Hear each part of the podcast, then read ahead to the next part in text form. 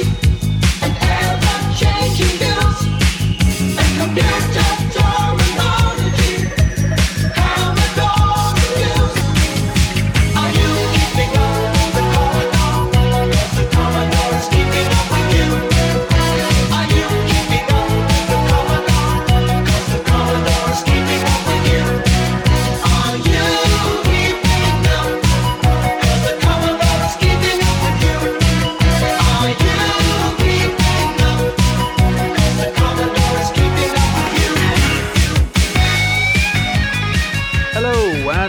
to episode 19 of Zapped to the Past. My name is Adrian Mills, and I am joined, as ever, by Graham Raddings. If you haven't listened before, this is a podcast where we discuss games that were released for the Commodore 64. We are using the magazine Zap 64 as a monthly guide for the games to focus on, but we are in no way affiliated with Zap 64 itself. In episode 19, which covers the very cold and dry month of February 1986, we're going to be looking at the first batch of games from issue 10 of Zap 64, along with what was going on in UK music that month. So, Graham, tell us exactly what we have coming up. There is a lot of pickle in this sandwich, let me tell you. We live the life of a tennis ball in Bounder, eat things that would make a billy goat puke with Rambo, and do some good old fashioned gunslinging with outlaws. We suffer vector fatigue with Starion, duck and dive the boxing stupidity of Fight Night, and get all self centered with Gyroscope. Unfortunately, Gertie Goose does try and drop a rotten egg into proceedings, but luckily for us, we throw grenades in one direction only with Commando. If only we ate green berets for breakfast, eh? Mmm, a lot to look forward to there. So let's crack on. Yes, so our first game this month is a gold medal. Got one back. I don't know if we had one last time, did we? Maybe. I can't Don't remember. remember any. So it all seems so long ago. Um, maybe we did. It was Ballblazer. No, Ballblazer won it. It was a sizzler, but it was 98%. It was not weird. gold medal though. No, it wasn't a gold medal. So uh, what's our first game? Our first game this month is da-da, Bounder, the first of two gold medals that were given this month. Bounder. Graham? Bounder? It surprised like? me. Yeah, it surprised me a little bit that it was gold medal. I mean, it's okay, but is it gold medal? Anyway, okay. You know what? You're a tennis ball. You ever been a tennis ball before? You are now. And the idea of the game is that you be the ball. Um, and the, the idea of it is that um, there are complex courses of, I hesitate to use the term islands, but there are sort of two layers to this world you're in. The top layer, which you can bounce upon, and there's little tiles that comprise this, and sort of um, you have to sort of navigate your way across the top layer to avoid plummeting to your tennis ball fiery doom in the bottom layer. Along the way, you've got little bits that you can bounce on. There's things that can speed you up and make you sort of bounce and for higher and for longer. And there are things that will hit you and cause you to perish. You have seven balls, and that's your time limit to sort of get from bottom to top. It's kind of a continuously scrolling pace. There's a nice parallax effects on the scrolling, so it does actually feel like it's got a nice depth, which is which is quite nice. The graphics are actually pretty good in this game. The controls are okay for this game. It's not like it's problematic. It is you are controlling a bouncing tennis ball, so you've got to get into the rhythm of the bounce and sort of understand that if you bounce, you can sort of well, you can sort of push track. get it forward in the rhythm of the bounce. I think it is. It? Anyway, Oh, yeah. but you All can uh, right. the rhythm of the bounce. Of the bounce. I'm pretty sure that was not a tennis ball related song. Anyway, to cut a very long story short, there's not what you call a story premise to this game. You're a ball bouncing upwards on the screen to get to the end of the level. To then, once you get to the end of the level, you can go to the next level. Eventually, you get to bonus levels where you can sort of bounce around and accumulate score. And there are plenty of things in this in this game that make it difficult. Now, that's the game, and it's good fun, and it's quite interesting, and it's unusual, and those are all good things. I found it to be quite sort of pleasant. I have actually written the words "pleasant, bouncing fun." It was unusual. I've got What were you watching? it's pleasant bouncing fun. Uh, there's nice depth. The scrolling effect's good. It's smooth scrolling. It's not it's not juddery and it's not flickery and it doesn't have those kind of issues. It is hard. The game is tough, and um, that's one of the things that is. It's in fact it's tough and punishing. The music was I've called it twinkly twee. It just about gets away with it, just about, but it slowly over time it wouldn't probably annihilate your sense of well-being. um, the problem with like with all these games, um, the truth is it's just an endless kind of rep- repetition of the same thing. So I had fun playing it, but I could see if I was going to do that for 100 levels, I might very well rethink the plan. I think there's only actually 10. But I don't think you'd get to level. I had trouble getting to No, level it's two. very hard. and it had this annoying. knack- Did you meet? Did you meet the instant death problem where it spawned you into instant death? So yeah, so I encountered that a few times, which is quite frustrating. So I've put playable but repetitive. That is not something you want to put on the box, but uh, that was my take on it. So I enjoyed it.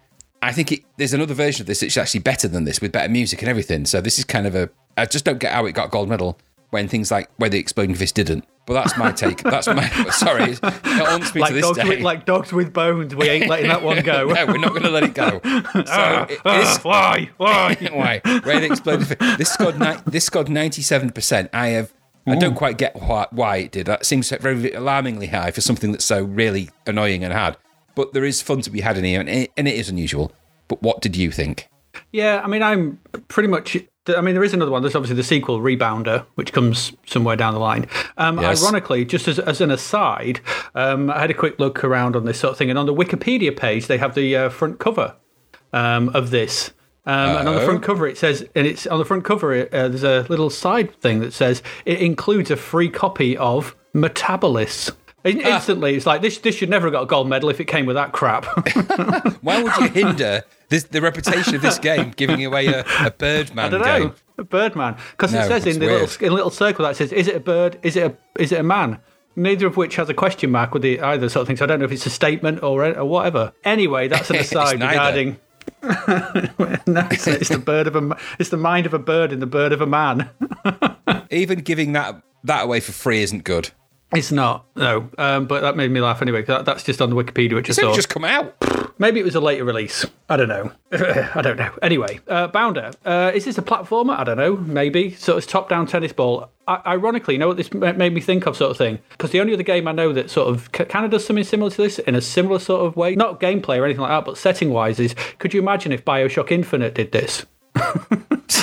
Because you, you, you're you're floating, you're on a city Yes. floating in the clouds, Yes. and if you was- if you were just that guy sort of thing, and all he could do is just bounce up and down, and that's how you na- had to navigate Bioshock Infinite. Your circle may not have remained unbroken if you played it that. Let me tell you, that kind of music for Bioshock would have That's lasted long true. like that. Yeah, well, yeah, you know, there's a bird in that. Maybe it's the metabolist connection.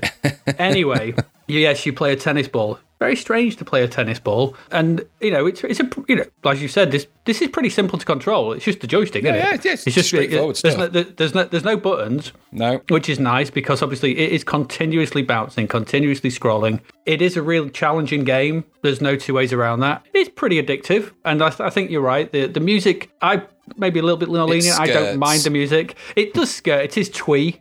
Um, it is It was, twee, and it's it's, you know, it's, twinkly twee though. It's got that kind of yeah, kind of and thing. it's, but it's okay. It Yeah, fits. I don't mind. the, the, visuals, the visuals are nice. They're bright. They're chunky. They are colourful. There is a very nice, you know, parallax scrolling effect to give that sense of depth to the, really uh, you know, the distance. And the actual ball itself is really well animated. It's a really nicely animated tennis ball. I mean, it's not going to do much, but I found the um, it's nicely animated balls. Yeah, we do, we do really like a a good nicely anim- animated ball. Absolutely, who doesn't? Especially one spinning up and down, up and down. But yeah, so the the there's weird things in the background though. I've still to this day not sure what that. You know, when you very first started, there's that big floating thing coming towards Yes, you. Yes, yes. What is it? What is it? I don't think it should ever be known. I don't know either. I mean, the dart. There's some nice, ch- you know, the the, the annoying. I got to uh, where did I get to? I think somewhere midway through level three, which wasn't too bad. That's pretty good going. Yeah, that's, all- that's okay. I'm not. I was never. I was always pr- pretty decent. This I was quite. Only Kevin quite Keegan got to level this. four. Whoa. Said that in the review. feel- Kevin Keegan says I can get to level four. Even with my hair, appealed to him. Keegan approves. It has the Keegan stamp. It's just Oh, a, ra- a round image, like a logo Oh, with, no. with his head in it going, yes. Two thumbs. the K, it has the KKOK. Very ca- be careful. I know that's not what they wanted. uh, yeah, so it's it's a, it is very good. I think it is a really really good game. Is it gold medal material? I was yeah, even back at the day, I was quite surprised it got a gold medal. I can see kind of see why it did because it's un, it's unlike anything else. It's they they kind of like you know they I think you know Zap always seemed to like arcade ness done originally, you know, in an original way. And this Mm-hmm. has that in spades sort of thing. There's there's very little like it. You know, we've seen so many so many bloody platform games that you know by putting it on it putting it on the top and view you know top down view sort of thing and that constant Orthographic is the word I think you're looking for. Yeah, it is orthographic. That's correct. Thanks. Sorry, just I was looking, looking at the Wikipedia entry.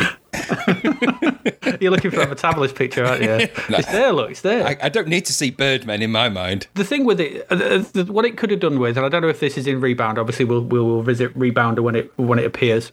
It needed just a little bit more leniency in its collision detection. Absolutely. Quite often, you'll think you've skirted around the edge of a mountain or whatever those sort of hillocks are, and you'll it'll catch you and you'll you'll explode. But oh, I'm sure I got past that. And I also don't think that having you- you've got the question marks. So the question marks can be yeah, they can either be a bonus ball, extra time, bonus bounces, whatever. should- it should they never can be inst- bad. no, or it can be instant death, teeth chomping you, dart puncturing you. That's bad.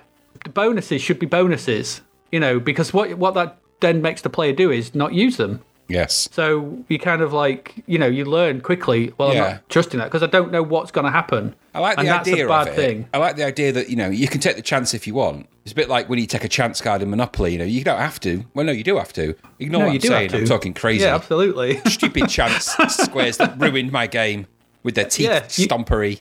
yeah, it's, it's it's silly sort of thing. They should have been maybe a simple way of doing it. Sort of thing would have been having them maybe flash from green to red, green to red, and try to time your bounce to see. land on the green.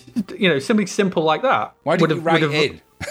Dear Zap. because because I was 13 and I didn't know they were making it and I didn't know the address for Gremlin Graphics even though it was on the case for Metabolist.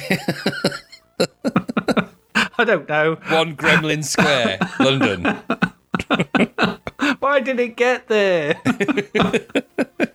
You've probably got a letter oh. back now. Dear Adrian Mills, thank you for your letter 30 years ago. Thank you for your suggestion of green and red tiles. The reason we couldn't do this, In answer, my favourite meal is chips. thank, thanks for your letter, Marge. Right, Bounder. Oh, it's led us down a Ringo Starr Simpsons alleyway and, and Bioshock Infinite. Who thought of that? No one wants to go down? Ringo Scar. Ringo Scar. Ringo Scar is the dangerous. Hey, Ringo Scar. is the dangerous uh, gangster equivalent. No one wants to go down his road. I Nobody. play your drums hard. I play your drums, but not in time. I play my own time. Ringo Scar. Either that or he plays it slightly offbeat because he's a scar. Yeah, he's Ringo ska. Ringo Scarban. Yeah, he could be. Yeah, Yeah, he could do that. Uh, Bounder. yeah, so Bounder. Bounder. Anyway, Bounder. It could be used a bit more user friendly. It's the collisions that do it in. I don't like the things. However, the central core conceit, the central premise, is an addictive arcade challenge. And I think on that respect, it, it does work and it's still fun to play today. But yeah, it's bloody hard. gold medal though. Gold medal. Probably not. Probably no. not. No way. No. it's not gold medal. I, I'm taking that medal back. I'm not having a gold And giving medal. it, and giving it to Exploding Fist. You can have a silver medal, but you're not having gold. No. to me, this I always thought Bounder was it's the it's a sizzler all day long. Yeah. If we're looking at those kind of things, because it really is. It's, it's really good, and it's really good at what it does. But is it a gold medal? Probably not. Uh, but I think that, I, I don't know. It's probably like I said, originality, arcade challenge. It is original. They, they were really up, you know, Zap's arcade alley. I don't know what you want to call it. Good way of putting it, I think. Yeah, that's that's why I say it. Sort of Yeah. But you know, it's not. In no way are we saying that Bounder's a bad game. It's a very good game, and I feel, It's still think it it. pretty much works today because there's there's, there's still not very much like it, is there? No, I mean, did, It's not something that's been done much. didn't we get a, uh, a famously get one of your game student groups to remake Rebounder or We Bounder? did, yes, they did. Yeah, they did a we very good, good. They did a very good version of it as well. Which means that there is there is like you say, the central conceit works. It is hard. It's perhaps too hard. It suffers from too hardism, and uh, yeah, there's certain industries where that's welcome, but this is not one of them. what were you watching when you were perfectly bouncing? it's left all this on your mind. too many bouncing balls. Too many bouncing balls. So there you go. That's that's um that's Bounder. It is good, and we do recommend it sort of thing. But be prepared for quite the challenge should you endeavour to play it. There you go. So let's move on.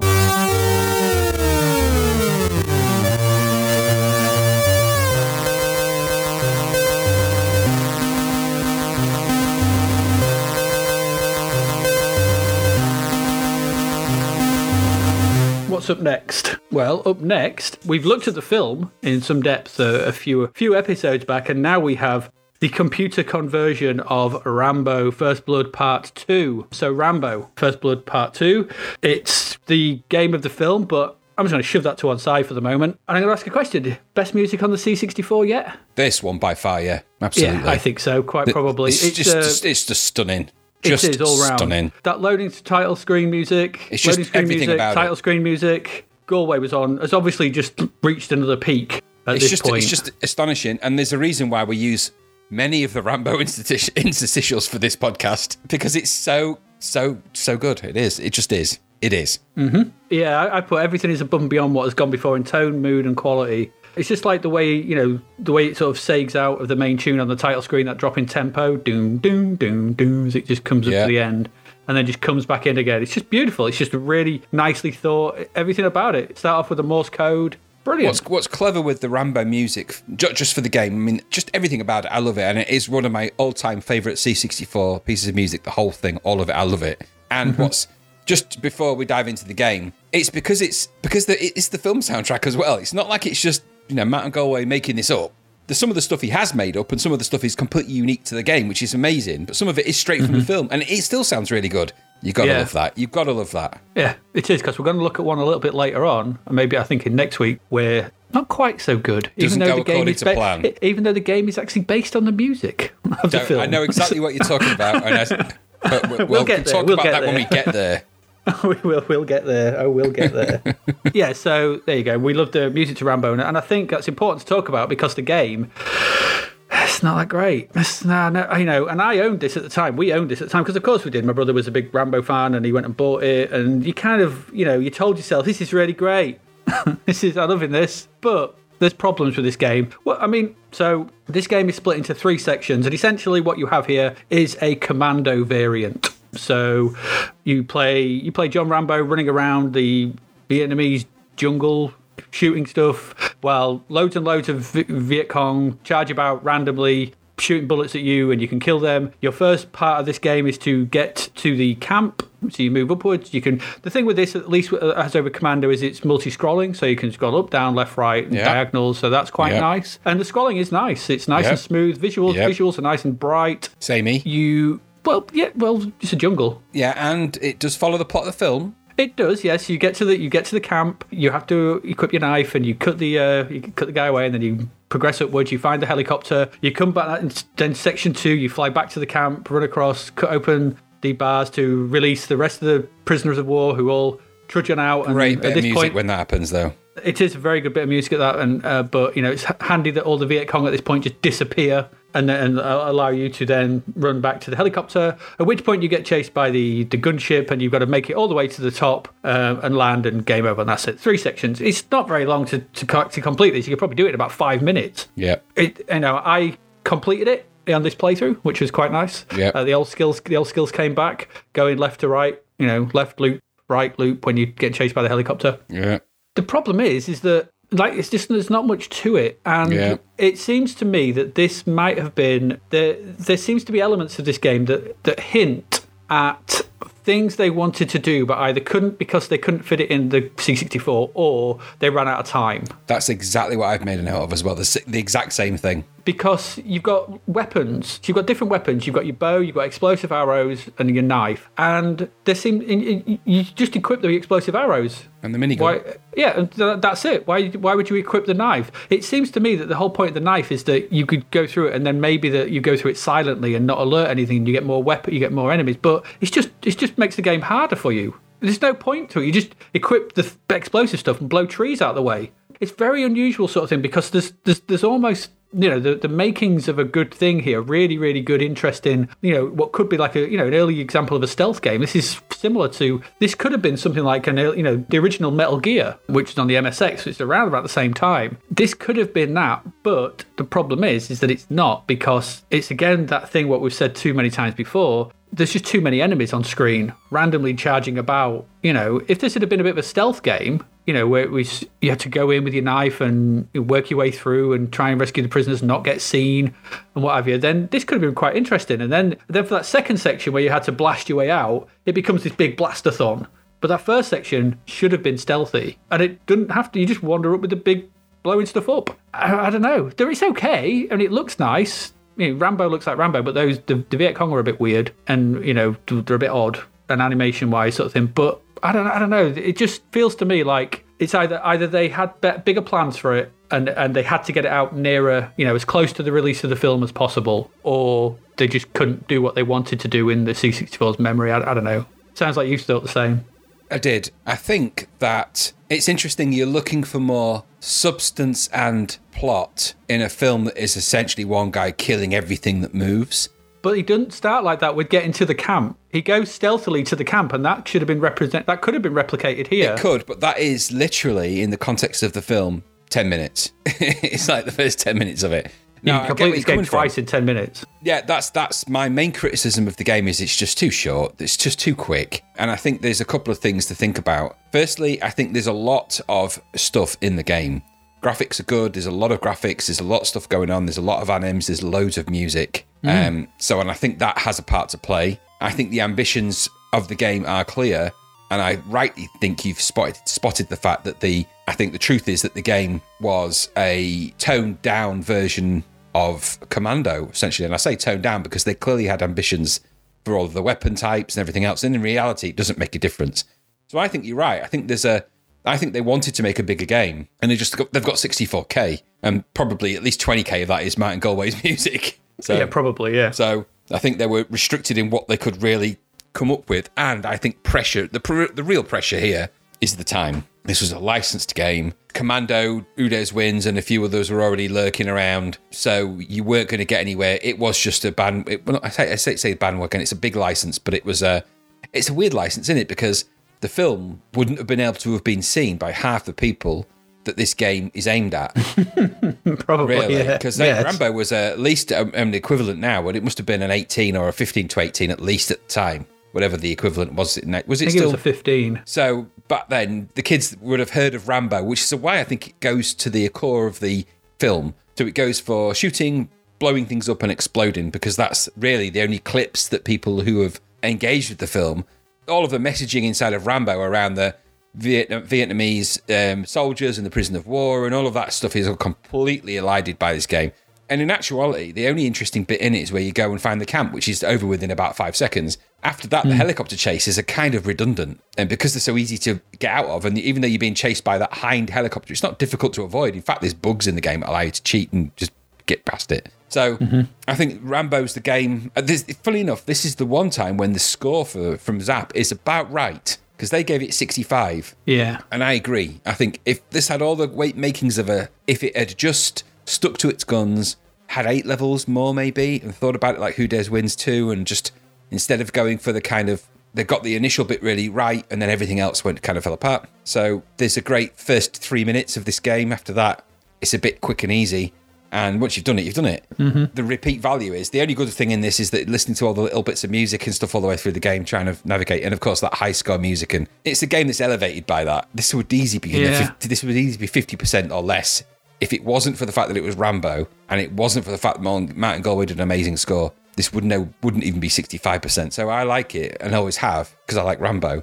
This is just disappointing that they didn't really put more thought into what would have been, what could have been something really special, wasn't in the end. Hmm. And what I also found a bit weird, sort of thing, was I thought presentationally, from the opening sort of thing, it kind of presents itself as some kind of arcade game. um, Yes. with that sort of title screen and the you know the, the big long scroll, you know, big long title whole you know thing and how you put your name in. This is like with like it's, it's similar to Hypersports. Is what they did with Hypersports. I think it's the So- Hypersports engine behind it. That's why. I think I think it is. Yeah, I mean it's the same guy, isn't it? Dave Collier. Yeah, yeah. Is I it the same, the same guy? Hypersports engine, which is weird if you think about it. I'd like to see yeah. Rambo doing a javelin. He'd be good at that. Probably would. Uh, it'd be really really good at the skeet shooting. it would be awesome. but he'd probably use an M16 and you know probably be Yeah. cheating a bit. Um, it's weird that for a game that's based on a film like this sort of thing that they've arcaded it up, and I know that it's because you know that it was aiming at like Commando and it's a bit more different, but there are there are hints that it, it, they wanted to do something more, and and I, I I will I think to this day that that opening section was supposed to be if you do it with the knife or with your because why would you have normal arrows if you do it silently it's supposed to be easier and maybe it is i don't know but it just makes no sense because you just use your big big explosive arrows to blow everything up Yeah. and so you know it seems it seems weird but there could have been and it wouldn't have taken much sort of thing just a case No. of if nobody sees you, or you know, tone down the number of enemies, and if have to have sight. Basically, I'm looking for Metal Gear Solid here or Metal Well- Gear, and I think Metal, and Metal Gear came out around this time, the first one. I think there's influence there, and is um, I think your ammo is infinite for the knives and for the arrows as well, isn't it? Yeah, So- it's for everything. Yeah, so which is a bit strange. You know, it would have been Yeah. just more challenging just to have to find ammo. Yes. most of the other games do of this type. Commando and Who Dares Wins variants do that anyway. But um. That's what I mean. It seems like there's. Don't get me wrong. It's finished and it's pretty polished in in in every respect, sort of thing. You, you can't fault it. You know, there are maybe some little bugs here and there, sort of thing. But you know, it works and it's nice and you know everything kind of this sort of thing. But it just feels like they wanted to do something else. And I I wonder if the designers were stuck between the arcadeness and then actually having a bit more ambition. a rock and a Rambo And- and- place. yeah, yeah, something like that. A, a rock and a Trautman. Maybe. Uh, that's that's my take, but it, I think sixty-five percent is pretty much bang on Yes. because there is enjoyment to be had here, primarily Yes. from the music, and it, you know, for, it, it will give you five minutes of fun. Yeah, I mean, I, I, I like you. I had the original of this game, and it was in a really nice box as well. The tape I had, I didn't have the disc. I had the tape. It was in a really nice. It wasn't like a cassette tape. It was in a proper presentation box, which like a. It's hard to describe them now, but it's like a molded plastic box that was slightly bigger than a cassette. It just it Yeah. was a nice package overall to get. So um, they knew exactly how to market this license. I mean, it, but it was the Rambo license itself is a masterpiece of of design in in of itself. So this is an extension of that. A lot of its power and its marketing comes from the fact that it's all of those things, the flaming flames and the rocket launcher and all that. But there you go. Yeah, nice loading screen as well. I just think it's quite a nice Yes, uh, picture. For once, Good it actually picture. looked like Rambo. It, Yeah, presentationally, everything around this is really nice. It's just you just wanted more, more, Yeah, more get, game. more get, more game, and a bit more thought behind it. And it's like they almost had it. Yeah. It's just not quite there, which is Yeah. a shame because it could have been really, really. This could have been really, something really special. yes, that, But- exactly. Instead, it's a Rambo. it's just a, a big. It's just a big pig. That's what we think of you, Rambo. or, or, or, or what, what they call it in Yorkshire. Have you seen that Rambo? That Rambo. Anyway, anyway, let's move on. That's Rambo. It's okay. Five minutes of pleasure. That's on your Tinder profile. if you're lucky. if, if, let's move on. the next, right? Enough of that. Enough.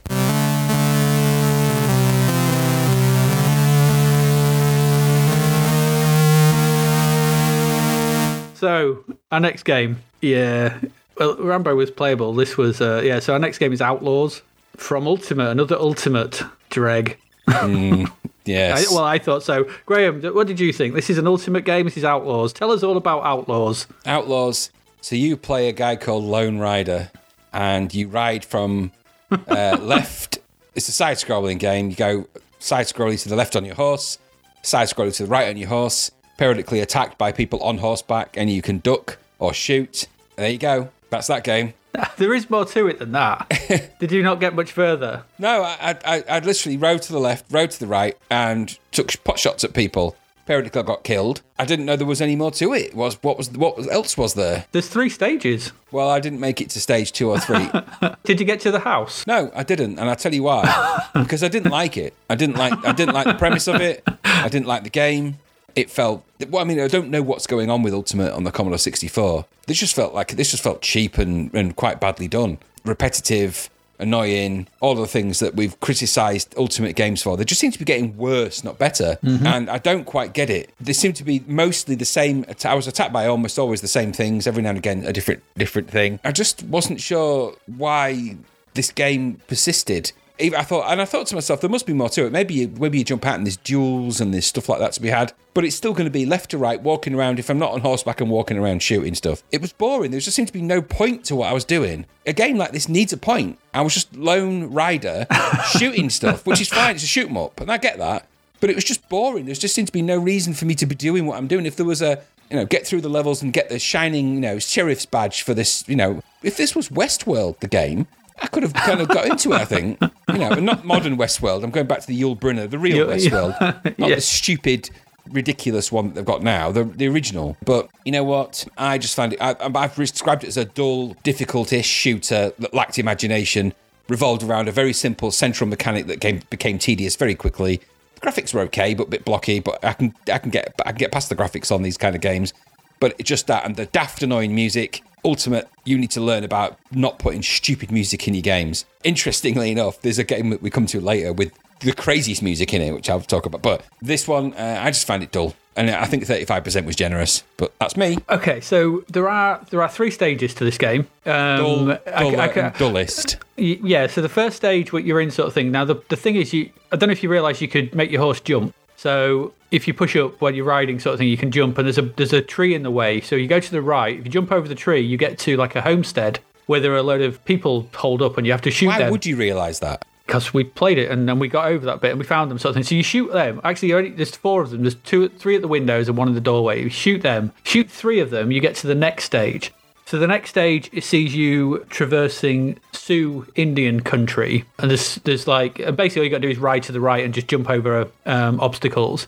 Every now and again, an Indian will ride past in the back and fire an arrow at you, or a Native American, sorry, um, you know, Sioux Indian, Sioux, whatever you want. To, I don't know what the right word is these days, but you know what I mean. This is you know typical sort of Western style nonsense. So you get to the end of this section, and, then you get to a town, and in this town are five bandits who are just somewhere within the town. So you you you walk, you ride to the right, you ride to the left, and then eventually one of them will turn up, and you have to shoot them, and then eventually another one will turn up, and you shoot them, and you have to shoot all five of them. And then it's game over. Well done. That's it. That's the game. You are not wrong in any of your criticisms, though. It doesn't get better at any point during any of these sections. I don't know why my character had such a large chin. That that confounded me. Well, he was called Chinny McGee.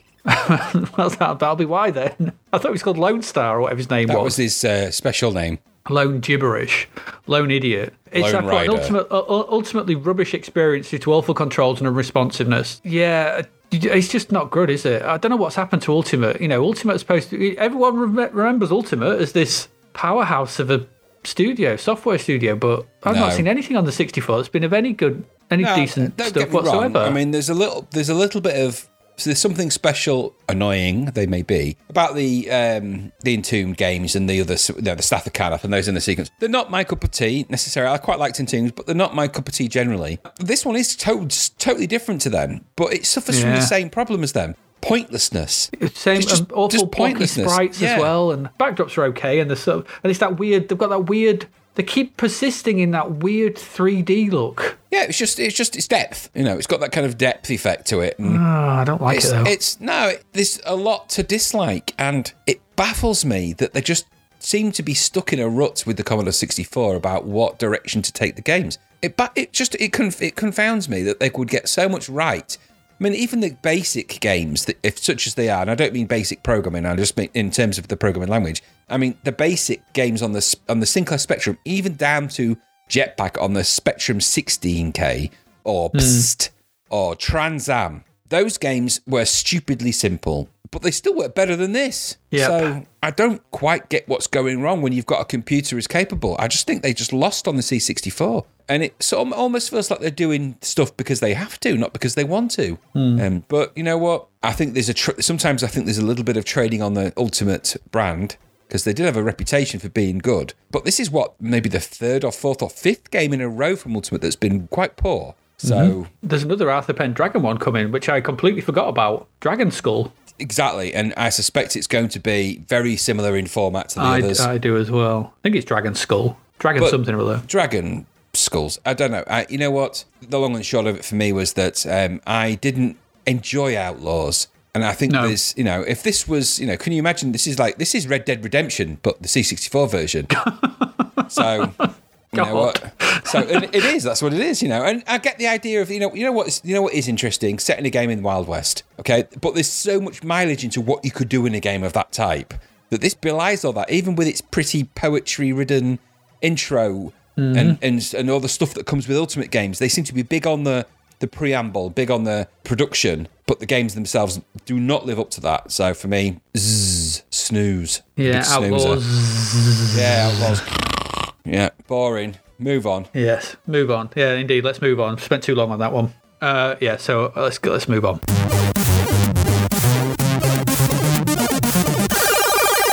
Yeah, our, our last game in this section. I don't think it gets much better. No, uh, it might even get a little bit worse. Uh, yeah. Is Starion? I'm just gonna I'm just gonna start this sort of thing with the Miyagi rating, and it's Starry off, Starry on, Starry off. This is you know Mr. Miyagi has spoken here. This is not a good one. So what is Starion? Starion is a time traveling vector graphic 3D shoot 'em up. All those are exciting 3D. words. I know they are. None of them apply to Starion though.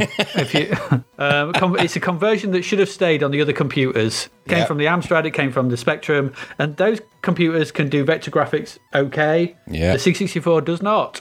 Stop doing it. So uh, there's you know there's there's a huge there's a big game here sort of thing because there's lots and lots of v- sectors and things to go through and you've got to travel through time and shoot stuff in space and there's some nonsense about shooting things to collect letters and solve an anagram and then work out which time zone that anagram responds to or corresponds to sorry Ah, and that's great. You know, sounds quite interesting, sort of thing. But the problem is, is that the actual meat of the game, the gameplay, should we say, is so drab, dull, slow, and boring. Just, just no. It's just, it's just awful. I don't know, and I've, I've never seen, you know, because it runs like treacle, and I've never seen lasers fire so slowly. there was the, this the worst laser effect So I've seen slow. Yeah. um, and, and I've been on safari. Um, it's just dreadful. You know, I didn't know if I was shooting stuff, and then those letters coalesce, and you fly through them, and uh, no, this was a big turn off for me. I, I you know, I, I didn't like this. I didn't like the advert when we looked at it. I thought, it, you know, we knew what was going to kind of come. We knew this was some vector graphic nonsense. The C64 doesn't do vector graphics very well, and it all adds up to bad game, in my opinion. Are you? Did you enjoy your time No. traveling shenanigans with Starion? No, no, I didn't. The game's funny enough. You're a uh, pilot of the Starion. The game's set Yeah. in t- 2010, I know, I know it is. which explains a great deal because I was alive in 2010. I can tell you that uh, slow-moving vector graphics were not a strong point of anything. they were pretty fast by then. Long and the short of this game is, let's just cut to the chase. It's just vector graphics. The C64 doesn't do them very well. So what you end up with is judder, judder, judder, judder, judder, judder, juddery stars, juddery space, juddery lasers, slow, slow, slow, ploddy, slow, rubbish gameplay, and it ruins it. If the game needs to be uh-huh. twice as fast to be playable, and when you're not, when you don't have that frame rate, nothing is more depressing than flying through space like this. It is bleak. It's just slow. You know, it makes space travel seem. I mean, I know it would be quite bleak anyway, but it just seems pointlessly difficult. When you're shooting at things, it's annoyingly hard because they, because of the slowness, it, things judder around. So one minute it's in your line of sight, the next minute it's 70 pixels to the left, and it's just annoying. So no, the music was crazy in this game. It I is crazy. What was, the, what was the music? I can't remember So it. you get you get a really wild version of Ride of the Valkyries, which is weird enough. It's not as good as a Black Hawk version, but it's okay. But then it goes into the, and this is the first time I've ever come across this in a game, and I recommend you just load it up and play it just to hear this, and just you have to you have to wait a bit. It Okay. goes, it, it, there's like a mad prog rock keyboard solo in the music, and I mean I reckon like a real prog rock, you know, kind of real proper, Okay. you know, real Rush, circa 1975, maybe 78, proper prog rock keyboard solo in here, um, and it really surprised me. And that's and I had it actually had it in the background, and I was writing my notes, and then I, I nipped off to the loo, came back, and that's I noticed it. I was like, "What the heck is that?" So in there, Okay. for some reason, there's a there's you know. King Crimson stepped in to the music and like, you know what, this game's rubbish and the vectors are awful. We're going to change people's perceptions. So Emerson Lake and is that Palmer turned up. honestly, it is there's a mad keyboardy, proper synth sounding, like late to mid seventies sounding synth. You know, proper proper prog rock synth. Do check it out for that. The rest of the game is absolute dog egg. Not worth the time of day. um, Starry off is a generous description, and people paid ten pound for this. They won't hang in if they did that. You, you know, it's wrong.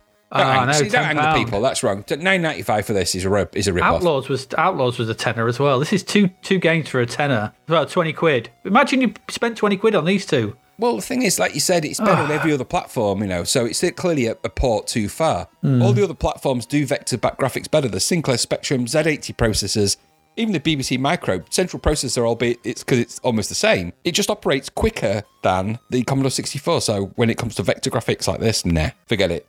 Move on. Waste of time. Yep, absolutely. It is a waste of time, and I think on that note, we'll we'll end our look at the games in there for for part one. That's a that's a that's a downer to end on. Starry Yes. was a, a proper turn off. Starry off. Turn Starry it off. off. Starry, Yeah. starry night. No.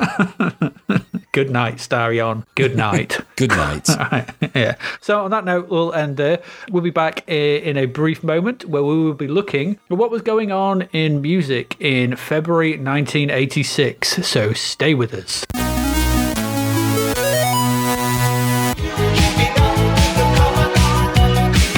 To our sponsor, DavidHearneWriter.com, where you'll find audiobooks for just a few quid. Dave's feature book this week is Starfarers and Tharnians in Space. Set in a hostile galaxy mirroring real nations and world events, standing against dodgy aliens is reluctant hero Deacon. The story features a robot named 128, who is referred to as a white elephant. The audiobook is available at Google Play, Apple Books Audible, and visit davidhearnewriter.com to find out more.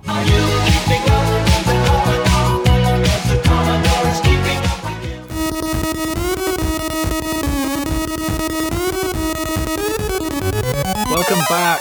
Right.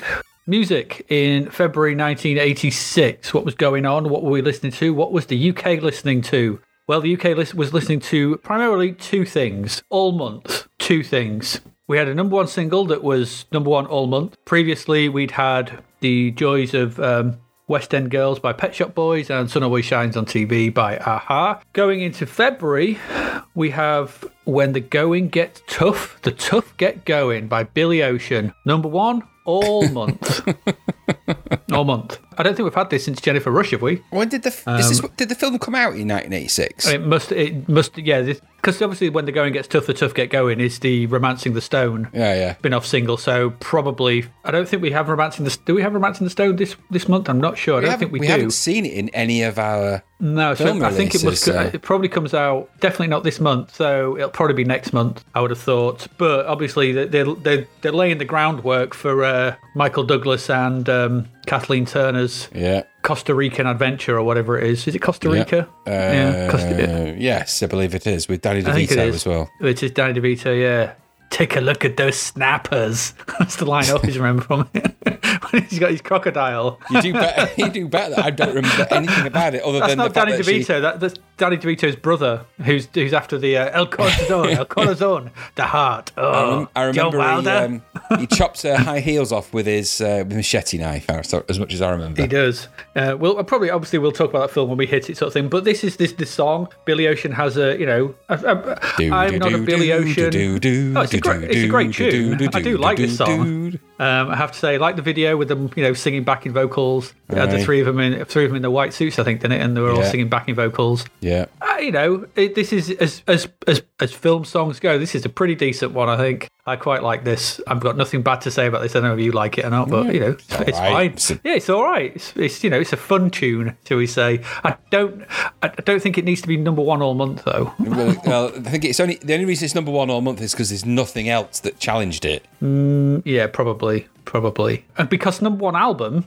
because number one album was came back to number one. We've already covered this and we've looked at this before, but it was all month. Dire Straits, Brothers in Arms. Why did that come back? Uh, because I think there was a single released. I can't remember, right. but I think they had a they had a single off it come out, um, and obviously then it just went straight back in at number one. Everyone went and bought it again, and it was this was its forty first week at the beginning of February in the charts. So to be number one again after forty one weeks in the charts, that's pretty good going. Yeah, must be something about it. That album was massive, It was. huge. Was. But even then, you know, so and so, said it before, said it again. Not my cup of tea.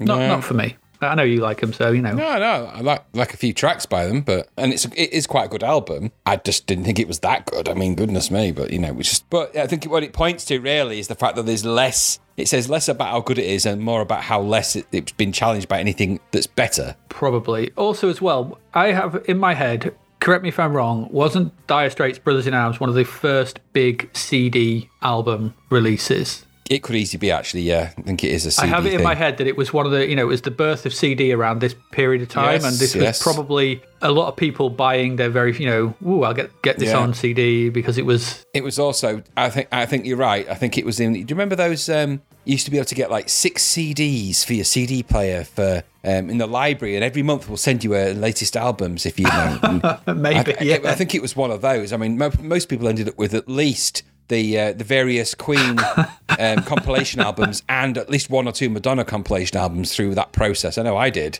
and So, a Beatles um, album, probably. yeah, exactly. So you're going to end up with the best of, you know, the best of gang, and I suspect somewhere in the that's fell in there somewhere maybe, but it's a long time to be in the charts. Forty-one weeks. It's basically Yeah. principally a year in the charts. It's Just- crazy. just what it was back then. I mean, we covered thingy, didn't we? Um, Bruce Springsteen a while back.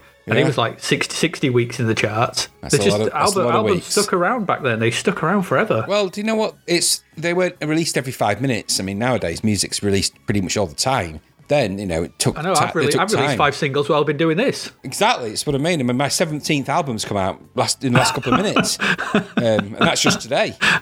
Um, but no, they, they, I think albums were big productions, and they probably still are. But uh, perhaps modern technology being what it is, they're not quite as complex to produce. I don't know. with the, with the modern miracle, technology. yeah. we don't need Well, the thing is, it just I wonder. You know, it we don't need artists. there was a reason why these artists got huge advances and lots of studio time and everything else. And when they recorded these albums, it took years to record sometimes and get right and engineered. And now Bobby McGee can do it on his laptop with a couple of microphones and, and a decent DAW software. So I wonder. He gets about he gets about that Bobby McGee. He's a clever guy. He really is a clever guy, and he's got access to lots of uh, cheap tech. He He's knocking out these albums. He does. more than you he does know. indeed. He does. All right, that's enough. Enough about Dire Straits. I don't care for Dire Straits. Let's move on. No. What was there any singles of note in the month of February? Second of February, we had Eloise by the Damned in at number eighteen. The worst single the Damned ever released. Was it? I like Eloise. Yeah, exactly. It's the worst single they ever released. My, am I the barometer of crapness? no, the worst superhero ever. The barometer of crap. the Damned are a good group, and this belies everything they ever released prior to it because it's it's just awful compared to everything else they ever did. Well, I So- like it. to quote our friend. And, and the reason, but I suspect, and I'm and I don't mean to you know speak ill of the Damned, but it is the most gothy thing they ever released. Yeah, exactly. Yes, what I mean. So which is probably why it falls on your radar because you were quite the Yeah, gothic, gothite. But Yes, nothing, they were punk, they were essentially a punk band, and the rest of their output is nothing like Eloise. No, I know. And that's why I like Eloise and not much of their other stuff. But it got to got to number eighteen, which means it was popular. well, it went in at number 18. strangely enough, it's not the song they sang when they were on the Young Ones back in the 80s because they sang um, Video Nasty back then, but there you go. I'll take your word for it. There you go. Although only only only, band I remember on Young Ones was uh, Motorhead doing Yes. uh, the, the Ace the, of Spades. The Ace of Spades, I did that on the classic Bambi, Bambi episode. Yeah. The train station, yeah. Classic, classic. so the weird. Video Nasty one. uh, we got a video. Everyone remembers that episode, and that's the one the damned are in. Okay, I I, I, I, vague, I vaguely remember it. The, the the Young Ones all there's twelve what's the twelve episodes and they all kind of mush together into it's one true. one massive just you know thing of thing of like Rick and Vyvyan and Neil and Mike. Yes. It's hard to, it's hard to remember. I remember moments. Although the thing I always remember is the uh, what was it? What's the thing on the um? And I still use this line to this day, and no one gets it. There's something on the on one of the mantelpieces. It just turns around and goes, "Don't look at me. I'm irrelevant." Oh, yeah, they do that a lot in that. It's very strange And I can't- throwback it's just that. some some weird little Loads mouth of, or it happens all the way through. They do little strange things in the in the young ones. There was a lot of stuff like that. There was little Yeah, there was the hamster. There was, the, yeah, there was. Uh, what's it? What was it called? The hamster? Um, I can't remember. Yeah, there was the hamster. Was it there was GBH or something? GBH, yeah, something like that. Yeah, there was "Don't Look at Me, I Was Irrelevant," and there's all those kind of things. Yeah, it's a very strange show. Very Alexei, anar- basically an Alexei Sayle stand-up routine for five minutes every week. he's actually not in it as much as you'd think.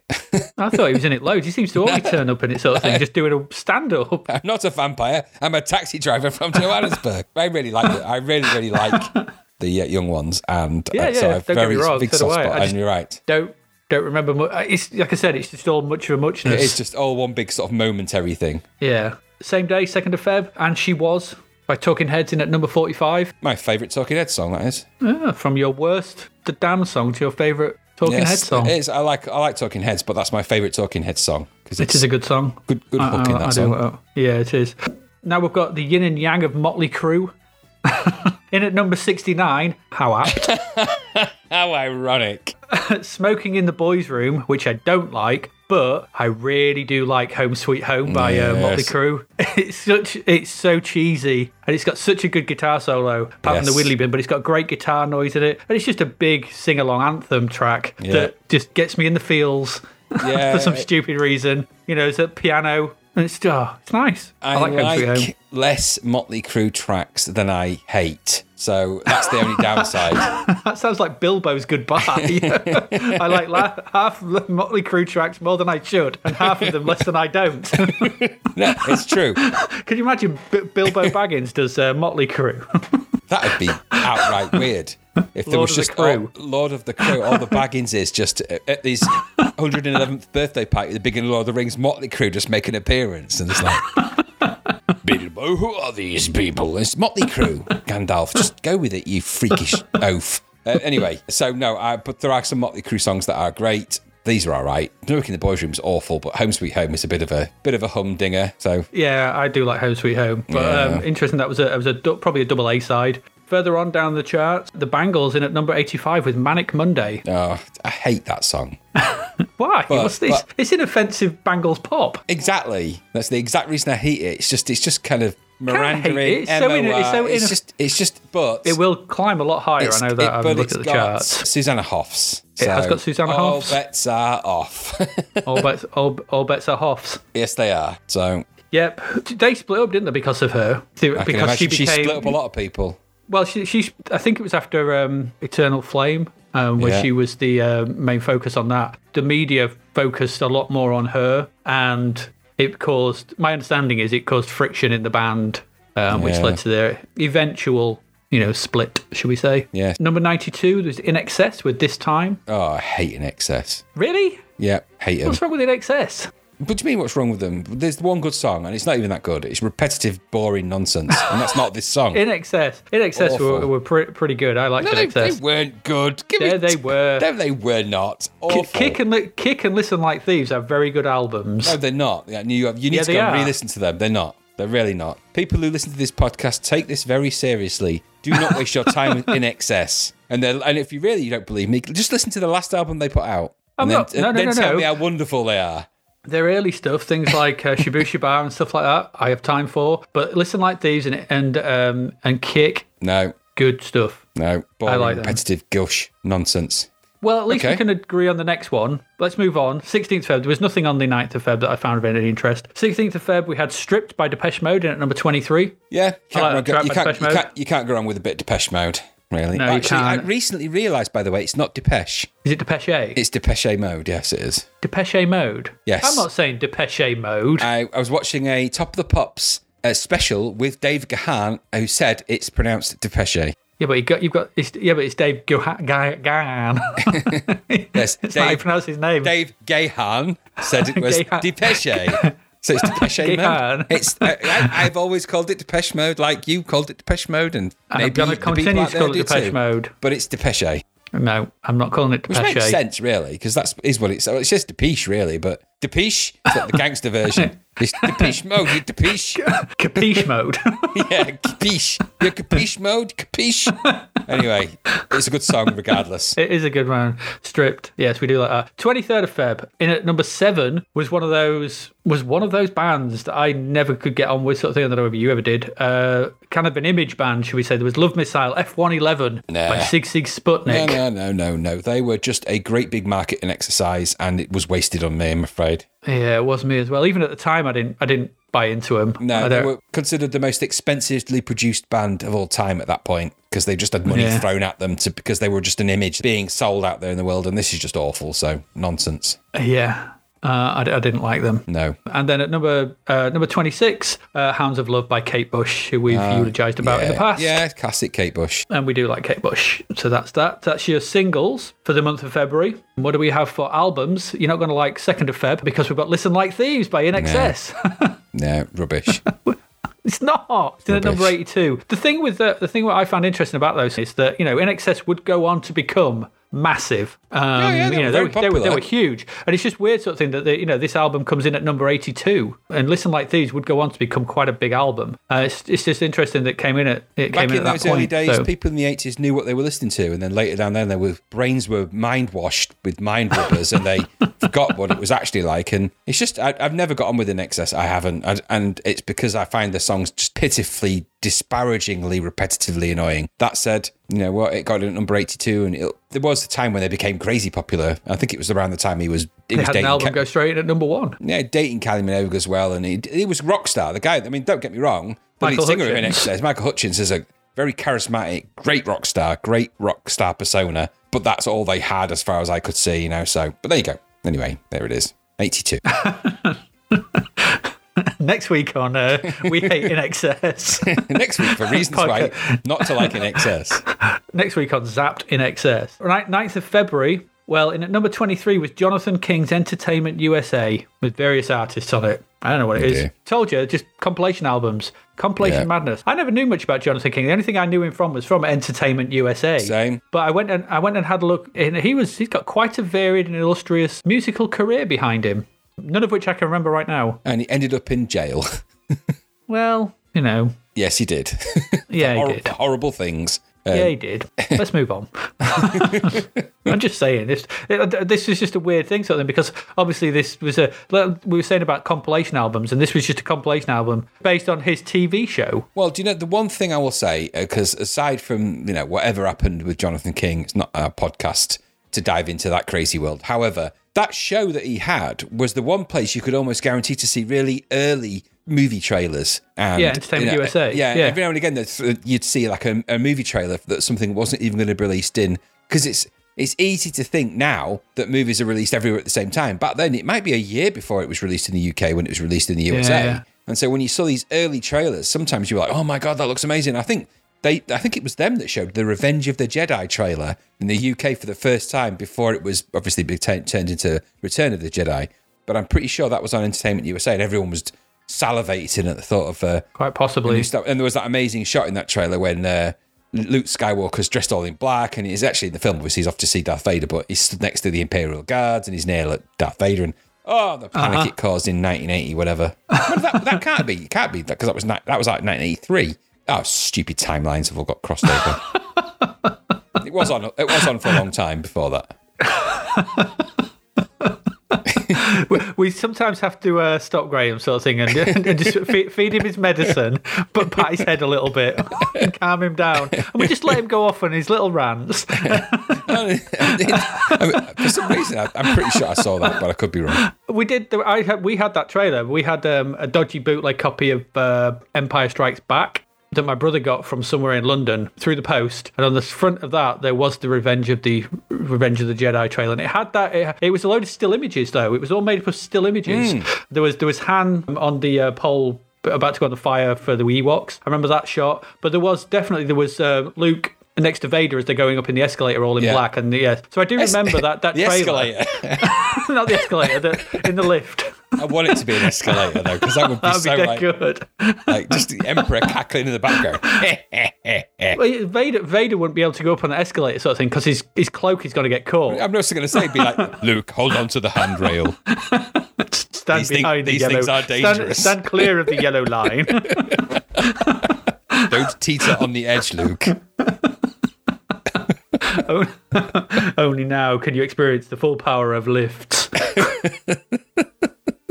oh dear. Anyway, yes. Um, so Jonathan King's Entertainment USA, number twenty-three. Um, in at number seventy-one uh, was Radio by LL Cool J. So it was of, of note. Um, I know nothing about LL Cool J apart from he sang some songs and he was in Deep love. Blue and he was in Deep Blue Sea. Uh, was he? It's oh, he is in that. Yeah, yeah. It's uh, Ladies Love Cool James, you mean, LL Cool J. That's from what I've been told. Yeah. Yes, and uh, no, Radio was not a song I remember greatly. I remember he did better album. songs than that, yeah. So, album, Yeah, I don't- yeah. I- must I- have I Need Love on it. It must be on that. I think that was the big hit he had in the UK. I don't know about that. Pro- probably. Uh, um, I don't know. Anyway, uh, 16th of Feb saw Ozzy Osbourne in at number eight with The Ultimate Sin. Uh, which I'm hoping describes that album.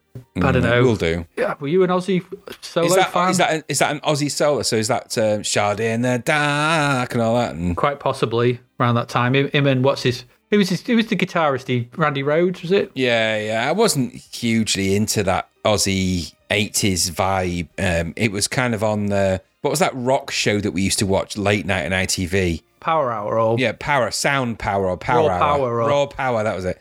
It would be on that, and I'd be listening, thinking it's not quite my thing. So, but he did what he did. You know, it's not- it's- I didn't because, dig it. well, a, a week later. No, am I right in thinking something? I can't remember. I don't know these, but Seventh Star by Black Sabbath came out. That went at number twenty-seven, the twenty-third of February. No, was it was Ozzy Osbourne in Black Sabbath or was he in Deep Purple? Which one was it? He's in Sabbath. Is he in Sabbath? Yeah. It's weird that they would release an album within a week of each other. Well, I don't know that Ozzy was in Sabbath at that point. No, I don't think he was. I'm that's what I'm sure. I, maybe maybe he was. I mean, I don't know. Somebody who may be into Black Sabbath and Ozzy Osbourne might be able to tell us correctly. I, mean, I could always Wikipedia it. It was, de- it's definitely Ozzy Osbourne was definitely in Black Sabbath. He was. I couldn't remember. I, I know. He, I know he was the voice of one of those Well, big the sort original, of mem- the original, 70s, original 80s members uh, Ozzy Osbourne, uh, Tony Iommi. I want to say was Ronnie was James Ronnie Dio in? Anyway, I don't know. I, it's, it's stretching my memory of Black Sabbath to the point where I don't want to think about it because I wasn't that into him. Quite honestly, I just remember he had metal No. finger, not metal fingers, but he had metal tips to his fingers, and uh, that gave Was him a unique Mickey? sound. He had metal tips to his fingers, didn't he? Uh, Tony Iommi. Tony Iommi. Yeah, because he had the chop, tops, of his, tops of his fingers were famously chopped off in an accident, and so he replaced the tips of his fingers with tiny with metal caps, but like thimbles, which made him play a lot heavier on his guitar, and that is what defined the sound of Black Sabbath. That's a true fact. I, I I can't tell if you're um No, that's true. You're having that's, me that's true. No, that's true. That's honest. That's the honest to God truth. He's still got. If you look at him today, he's still got. He had. Um, he all worked hang on, in hang like on. the big He's, out, he's outside. Let me just shout him in. Hang on. Tony. Oi, come in No, here. I, I honestly, he had the he had an industrial accident in the factory that he worked in, and it chopped the tops of his fingers off, and and he had to reteach himself to play guitar Ah. using little metal caps that he put on top of his fingers so he could hold the strings down without agonising pain. I imagine, I wonder how much um, and pay, that didn't help define the sign. I don't know. Wonder, wonder if he No, got I much don't know. compensation for that. That is like something. then. If you email him, um, he's very, very responsive on email, and he would he would happily tell you that. And also what his favourite food is, yeah, Which is chips. which is chips. My favourite food chips. is chips. It's always chips. oh dear. Right, there we go. That's your music. So what do we have? We had uh, Dire Straits and Billy Ocean ruling the roost at number one in in uh, albums and singles all, all month. We had a bit of Eloise, a bit of Eloise, bit of Depeche Mode, some Motley Crue, and Graham's favourite INXS. So that's our music. We'll be back in a moment with our second lot of games for this episode. So please stay with us.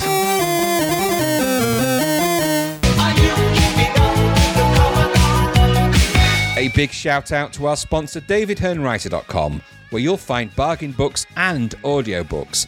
Dave's feature book is Starfarers and Tharnians in Space, where Deacon enlists the help of allies like the cloaked ship Xanates and a station full of pirates against the Tharnians. Meanwhile, his friend tries to win a Cobra spaceship from a giant claw machine. Audiobook available at Google Play, Apple Books, Audible, and other cool places. Visit davidhearnewriter.com to find out more. Oh, and Dave's podcast pick is Rambo, partly for the Galway Sublime Music.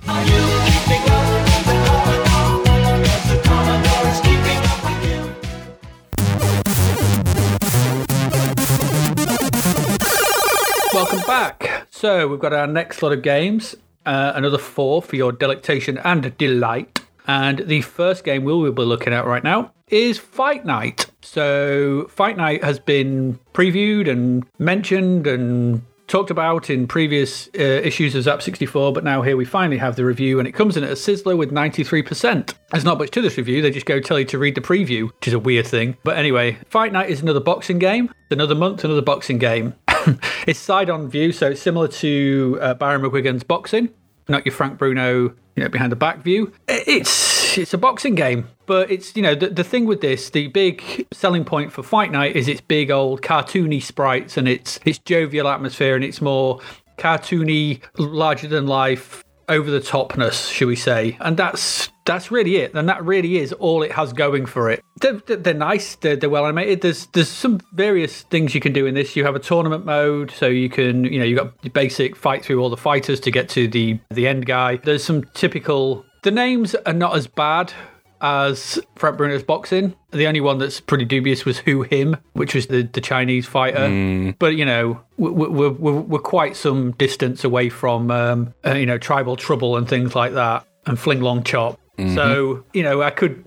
What is it, what is it with boxing games and these sort of stereo? Because you've got there's the British bulldog or whatever it's called or something. It's just you know nationalistic stereotypes. I don't know, but these aren't as bad, shall we say, as what we saw previously. So No, they're not. you know, you know. So I'll cut it a little bit of slack maybe, and and it, you know, it's more, it is a lot more cartoony, shall we say, and this. It is what it is. The problem with this, okay, so yes, you've got that. You've got the fight all the way through them. Sorry, I'll come back to the problems in a minute. You've got tournament mode in which you can fight with uh, two players. You've got you can Yeah. build your build your own boxer, which is quite interesting You can? and, and you can make your boxer from all the different various components of the five boxes that are present in the game, or five or six. So you can have a head from one, a body from another, shorts, different color shorts another, and the legs of something else. And then you can color them any kind of color you want, sort of thing. So you can have an all purple boxer if you want, which is kind of strange and it's unusual. And you can then fight your way through the title, you know, thing like that. So you can have a little bit of a, and you can give them strength. So you can say how hard they hit the head to compare to how hard they hit the body. Yes, you Um, can. and and how hard how well they take hits to the head and how well they take hits to the body. The main problem with this boxing game is the boxing because there's nothing to it. You essentially have, you know, was saying you have eight moves. It's like, well, yeah, but you're counting walking backwards and forwards, upwards and downwards guard, faking a punch to the head and faking a punch to the body as six moves. But is all I can see here. You've only got two attacks, and that's hit the head or hit the or hit the body, and that's it. The whole point of this is just to land as many as you can to get their knockout bar full, and then you knock them out, and that's it. It, it, it lacks any kind of real atmosphere. There's so much emphasis put on the big sprites that you're just fighting it. It's really weird. You're fighting against a bland, a plain blue background. There's there's so little beyond those sprites in this that it's strange. I mean, they're well animated. Don't get me wrong, and some of the sort of the special moves that they do are quite funny. But you know, I, I made it with with very little attempts. I think I made it through to the fourth boxer on my first go just by mm. doing the same thing. There's there's very little to any of this, and that was the main problem I had with it. It's just it's so shallow. It looks pretty, but it's as shallow as a puddle. And as a boxing game, you know, I'm gonna say just go play Barry McGuigan because Barry McGuigan drops all over this from a massive height. Barry McGuigan's career mode and boxer mode and everything you can do in Barry McGuigan and its actual fighting and the, the the multitude of different attacks you can do and everything you can do within Barry McGuigan is so much better than this. Uh, that you know, I can only presume that they were just suckered in by those big old cartoony sprites because it's un, you know it doesn't look like anything else. But there's so little game here that you know it, it kind of amazed me that it got such a high score. I don't know. Did you feel the same, or did you uh, enjoy your time with it more than I did? Nah, I felt like I, I must have missed a meeting when they decided to give this game 93%. It, it's, it, I don't get it. I don't get how this game scored this highly. I thought it was laboured, dull, twitchy. I thought the graphics were okay and quite interesting, but they belied anything else because the game just felt that you didn't really have much control over what you were doing. And the control you did have was kind of really, really perfunctory. So what you ended up with was some nice looking graphics, not doing much in the ring. In spite of the fact that there were uh, multiple modes, there was the, the full all the modes you mentioned. Not all of those modes were available on tape. No, the tournament mode was it? The wasn't available. No, so it what annoys me a little bit is that um, there's 11 boxes you have to fight to get to the final champ, the Bronx Bomber. And I don't think I would have persevered with it. It is like taking all of the bits out of Frank Bruno's in terms 11, of its only context. five? There's 11 boxes in it. There's 11 different opponents on the way to the final champ in that game. But either way, it takes all the elements of Frank Bruno's that don't work and all the elements of Barry McGuigan's that could work in the right context and merges them into something that is just misses the mark. I didn't get it. Even designing your own characters, that uh, that is about the nicest thing you could say about this game is that you could do that. Hmm. And that is a precursor to things that happen much later in games when you can design your own characters. And how much fun did you have with those games on the PS on this on the Sony PlayStation when you could design your own characters? There is it the Dancer Prancer, one of your famous characters Oh. from Soul Oh, Soul, is it? Soul Calibur. Yeah, Soul Soul, Calibur Soul Calibur 2 or 3. I can't remember which one it was. I think it was Soul Calibur 3, yeah. Absolutely, yes. Yeah. yeah, it's the idea of designing your own characters is fine. I just found myself playing, sparring, fighting against characters that I had literally no interest in beating and seeing what would happen. And I think it's partly because the ones that are in Barry McGuigan um, actually felt like you were fighting boxers. They kind of had a, and I think it's because of the way you choose your your elements in Barry McGuigan. So you're choosing, you kind of, you know, you train and you do all that stuff. Because that doesn't have any of this, doesn't really matter. Mm-hmm. And so it goes to that kind of arcade. It doesn't matter. You're just fighting people, but it doesn't work. It only works really in Super Punch Out in the arcade because it's Super Punch Out in the arcade, and even then it has its own series of problems. So for me, this felt like a big miss. I didn't have much fun with it, and I thought the sound effects, considering this is a boxing game, were shocking. Even the mm-hmm. bell didn't sound very good, and, and that's the sound you can get right on pretty much anything. So I just thought it was just considering this had such a big write up in Zap in its mm. preview and everything else, and I think I think that they when they got this, they were like they were expecting it to be a far more polished and finished game than they got. It felt to me, I don't know if you felt this, that some of the menus on it were just kind of shoved in. There wasn't much design or rhyme or reason around them. That The that presentation ticket was shocking. Yeah, that's what I mean. So I think I think that they'd they made the game and then they thought, you know, because this is I think there was pressure to, to get it released. So I don't think that much more was added to it from the previews that Zap saw way back when they reviewed it yeah, the way. presentation was just like grey screen with black, Yeah, black so, normal Commodore text. the Commodore font, yeah, and when it was loading, there was that awful purple ticket thing, Oh. and it's just awful. And then, do you know? I don't know why, but the guy that I was fighting, the first guy, was some kind of nerdy guy. I don't know if his name was Nerdy Johnson or uh, whatever. Pe- Peter Peabody, I think someone. Yeah, he just like kept that. trying to grab my testicles all the time and do some kind of tickle, tickle my balls move. And I, I was just like, you know what? You know, there's probably back in the 80s there was giddy laughter, maybe at you know some Yeah. something like that. Just now, I just think it was just a bit of a waste of time. The trouble is, we've played Baron Wiggins, so do that as a boxing game, mm-hmm. or you know, don't do this. The thing is that these games keep getting keep getting released, boxing games and these kind of things. But Barry McGuigan's out there. If you're going to play it, play a boxing game where you do actually feel like you're playing a boxing game. That's the one. This one Yeah. is meant to be comedic and comedy and fun. It just doesn't work for me. Didn't work then. It doesn't work now. I managed to avoid it back then as well. Didn't really come across my radar. Consider how much of a big song and dance they made about it in Zap. I just I just avoided it. Yeah, I think that that was what I remember as well. Because like as we've been going through these, you know, issues and, and looking at it, we've seen this pop up a few times. And there's a big glowy preview a couple of issues back, and we kept sort of seeing this mention of it, and we've seen it hit charts and stuff. And so I was I was thinking, you know, is this a, a classic that we missed? Is this you know because I don't really remember much of Fight Night, but I would think that if this had have been good. We would have been playing this, you know. We would have been having Yeah. two player two player fights of this, especially when you had your disc drive. Yeah. You know, we'd have been like, oh, you know, do you fancy a round of fight night instead of do you fancy some IK plus? It'd have been, but it never came up. It never No. ever came up. No, And- well, thing is, you've got Way of the Exploding Fist in the world. Yeah. So for one-on-one fighting games, that's your that's your benchmark to beat. This doesn't. It doesn't beat it, and it's boxing, and it still doesn't beat it. And you've also got Byron Wiggins to beat, and it doesn't beat that. So you can put all the comedic comedy, laugh, laugh a minute, crazy, tickle my balls, Mister Nerd, gaming, gameplay you want in it. Ain't no help. No, No. at the end of the day, it's this is just. I think it's a they they clearly designed the graphics in the game first. Got some very very basic boxing sort of moves, showing it to Zap. They've gone, wow, that's amazing. They start gushing over it, and then when it came to it, they well, how I don't get how this got ninety three percent on a Sizzler. I don't because it's nowhere near that. Nowhere near in my book. It feels unfinished. So no, no, no. But like I said, there is nothing when you're fighting. There's nothing on screen apart from the ring and the two boxers. There's not even a. There's not even like a character background or No you know referee, character art nothing. background. Nothing. It's so It's- you know. it's, not so dissimilar bizarre. to the boxing game that we played. That early one. What did we play? What was it Oh, called? That- knockout. it's not dissimilar to Knockout, really. Yeah. And yeah. True. Knockout, knockout, the same problems. Lots of style around the edges attempts, but nothing concrete when it came to the actual game. It's the same problem here, really. It's nothing Yeah. different. A lot more money though. This one, or at least the same money. Was it nine ninety five for this? I wouldn't have paid that. I'd have been annoyed at myself, and it would have been more on disc as well. So for ten quid, you're paying for less of a game. Not much to it. This magic. Can you imagine the loading on tape for the players? No thanks. Give me Barry McGuigan's. Yeah, absolutely. Baron Wiggins way better. I because I, remember playing a lot of Baron Wiggins back, you know, in 1986, 87, whatever it was. But this completely bypassed me, and I don't think there's a good you reason for for, a period that. where you, you period where you changed your name to uh, Ad McGuigan. That is true, actually. Yes, and I just did. went around boxing people randomly. So uh, I did uh, uh, to that tune.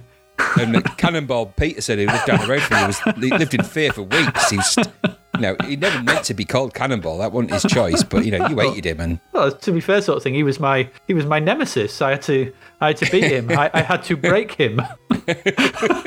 well, you had uh, Bobby punch your head off. You know, the uh, the Polish guy down the road. But You're um, getting you're getting into uh, Frank Frank Bruno territory here. Well, you can see how easily, easily led they were. anyway, yeah, no, no. Fight Night is a great big fight night miss for me. Shite night. Yeah, it, Fright Night, and Fright Night's better. Fright Night, yeah, absolutely. Yeah, if you were fighting vampires, I could get behind this. If you were fighting like sexy vampires, that would be all right. I- I'd, I'd, be, I'd be on board with that. Love the Fright Night movies, so Yes, to even put, put this game in the same sentence makes me angry beyond compare. In fact, so much so, I'm actually going to get. Uh, I'm going to get the, go to the next door neighbour's house now and pull up his gas main and blow his house up. Why not? It's what all good neighbours should do. He knows too much anyway about my nighttime shenanigans. We all know too much. You keep tweeting them. We told you not to. Good lord, man. If you want to keep something secret, don't put it on social media. I know that tweet. I'm a vampire and I'm going to drink your blood out of put there. It's a bad move. It's come back to bite, come back to bite me personally in, a, in an ironic twist. Come back to bite me on the neck. all right, Fight Night. No, don't play Fight Night. Fright, go No. watch Fright Night instead. Go watch that. You better. You'll have a better time watching either of the yes, Fright Night that's a films very good idea. Watch them all. Um, because they're good. Right, so let's move on.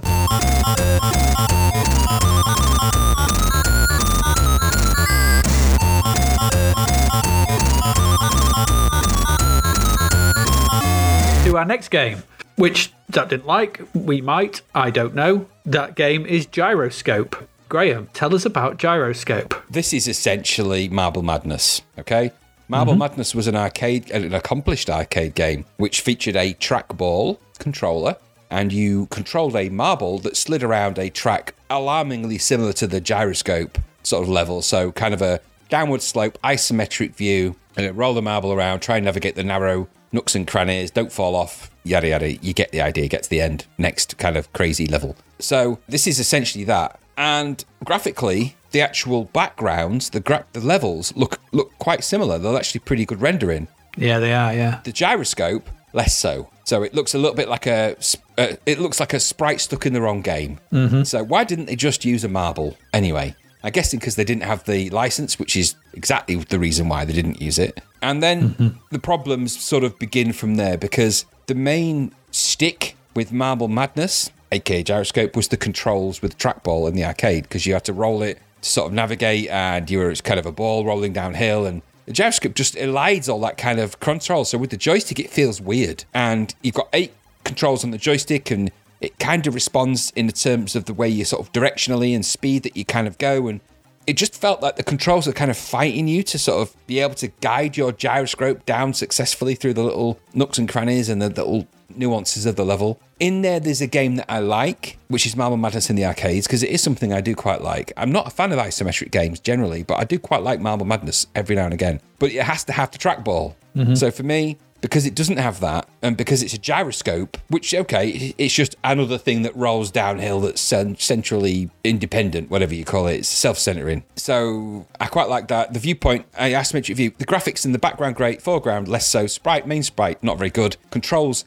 twitchy, annoying, difficult. Didn't feel like I was in control of it enough to be able to do it, make it do what I wanted it to do. And the problem there is that uh, you, this game just needs a trackball. I think it needs that kind of control. I don't know if there's a variant of a trackball for the Commodore 64 that might work with it. I don't know that. And then final piece of the puzzle for this game is that annoying music. the annoying, annoying music. And guess what? Guess who it's by? Yes, it's the ba- guy that did the wizardry music. Oh, is it? So yes, which you can kind of tell if you listen to it. Now, Yeah. I'm not dissing the guy's music abilities. He could be the most world famous. He could be a famous trumpet player for all I know. This is not his finest moment. It's repetitive, dull, and annoying, and it slowly gets on your nerves more and more and more and more. So uh, I didn't dig it. 45% from Zap's about right for this because it's just marble madness, but it's without the madness and without the marble. So what is it? What do you Gyroscope. I think I'm sort of. It, I think I'm a little bit more lenient. I, I when I played it, when I first started it, and it started up, I was like you. And then those when this first level sort of scrolled up and onto screen, I was like, "This looks all right." This, you know, those that, that those background levels. The background graphics are marble madness. They look great. Yeah, they look nice. I didn't like the single color sprites they used No. for both you and those annoying flickery enemies Yeah. that would randomly pop up every now and again. Just use a marble. Well, I'm, I'm guessing for you know copyright reasons they probably couldn't use something like that. But you know, we would somewhere down the line we will get we will get Bobby Bearing. Well, it could have been a tennis ball. I mean, tennis balls seem to be okay. True, yeah, I suppose so. Tennis, what would that be? Marble Madness, tennis Snooker terror, ball. Yeah. snooker ball. Steve Davis's Marble Madness, snooker ball madness. I just, I just, for me, like you say, I don't mean to interrupt you, but I agree. I think that's, it's just that backgrounds belie how perfunctory the main sprite is. Yeah, it is annoying. I would have liked something a bit more solid, and you could have done something a bit more solid and used, you know, mm. a decent sprite rather than that single color high res sprite that Yeah, they use, which yeah, is more than is one color great. would have been good. Yeah. Yeah, just to sort of because it's quite hard sometimes as well to pick it out because it's white against pale blue, which is you know sometimes hard to see. But I thought that the collision with the edges was tricky, to put it nicely. Sometimes you thought you were all right, and it suddenly just go, oh no, dead. I'm like, I- I'm not on the edge. I'm on. I'm on the edge. I'm not falling off, which you know uh, was annoying. It's only. It's quite short too. There's only six courses. I put the music is okay, which is what we'd say about wizardry music. It's okay. It's just, it's you know, it's not thing, and the scrolling is nice and everything like that. It's just, it's, it's just too frustrating. And, and like you said, I think that just it's the controls, and it just feels a little bit slow and a little bit empty and a little bit dull and just a, a, little bit lacking in life and just you know marble madness in and of itself you know like you said that trackball flinging that trackball around as you would do in the arcade you know to get some speed up and stuff this feels just a, when you're doing it with the joystick you're just going uh pulling it to one direction it, it, it takes away all of that kinetic energy that Well, it takes away the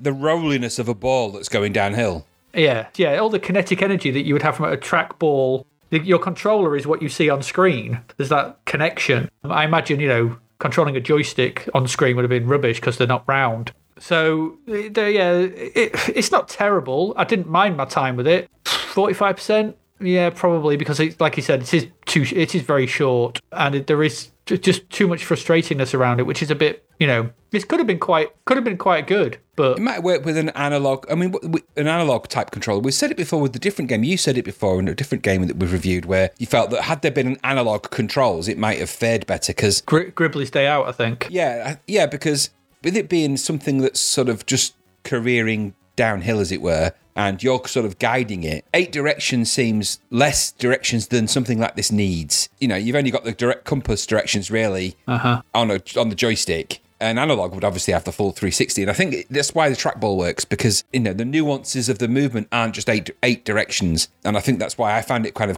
very clicky and clunky and clacky and and that is my joystick. It it is very clicky, clunky, and clacky. So that, that probably didn't help. You know, micro Yeah. switches were really giving it some on this when I was click clack clack clack clack. And Yeah, that's also the uh, again we're- we're into Rice Krispies mascot territory. yes, clunky, clunky, clacky with the uh, Czechoslovakian rice Rice crispy. Yeah, uh, rice rice and crispakis as they call them there. Okay. oh, that well-known uh, that well-known cereal. Yes. Yes, they're with their Sandvig biscovi flavour, but that's uh, that's that's by the by. Mm, taste them. Lovely Sandvik biscovis. Anyway, so yeah, that's that. So I think it, right, I agree with you. Is what I'm saying. I suppose yeah, um, Sandvig. Sandvig biscovi. Sandvig. Yeah. yeah. So this could have been all right, but like I said, I think it's that. Like I said, it's that kinetic energy. The, the word madness is in there for a, a reason. Interestingly, do you know? Do, do you know? You know, designed Marble Madness, don't you? Um, no. Mark Cerny, Uh, okay, who then went on to design the PlayStation 4 and PlayStation 5. That makes sense. That does make sense. games like that. Yeah, so I think it was his. It might have been his first game, or it's one of his early games. Anyway, yeah. People uh, have often tried to uh, visit his house, but you have to trundle down a slow hill in a in a Segway, going down very very difficult slopes to get to his front door. It's very difficult, very difficult indeed. Yeah, he doesn't like visitors. He, he doesn't like no, them. no, no. Um, And all but his, anyway. his pipe work on his house is is a nightmare. Say say the plumbers. So, You drop it in one point, sort of thing. It just comes out of somewhere else. Like, What's Exactly. he doing there? yeah, and the pipework on his on his neighbour Mario. His the house. It's just an, it's even I can't worse. plumb your house in eight directions. It just I need a ninth direction. on Bobby Nintendo's house next door.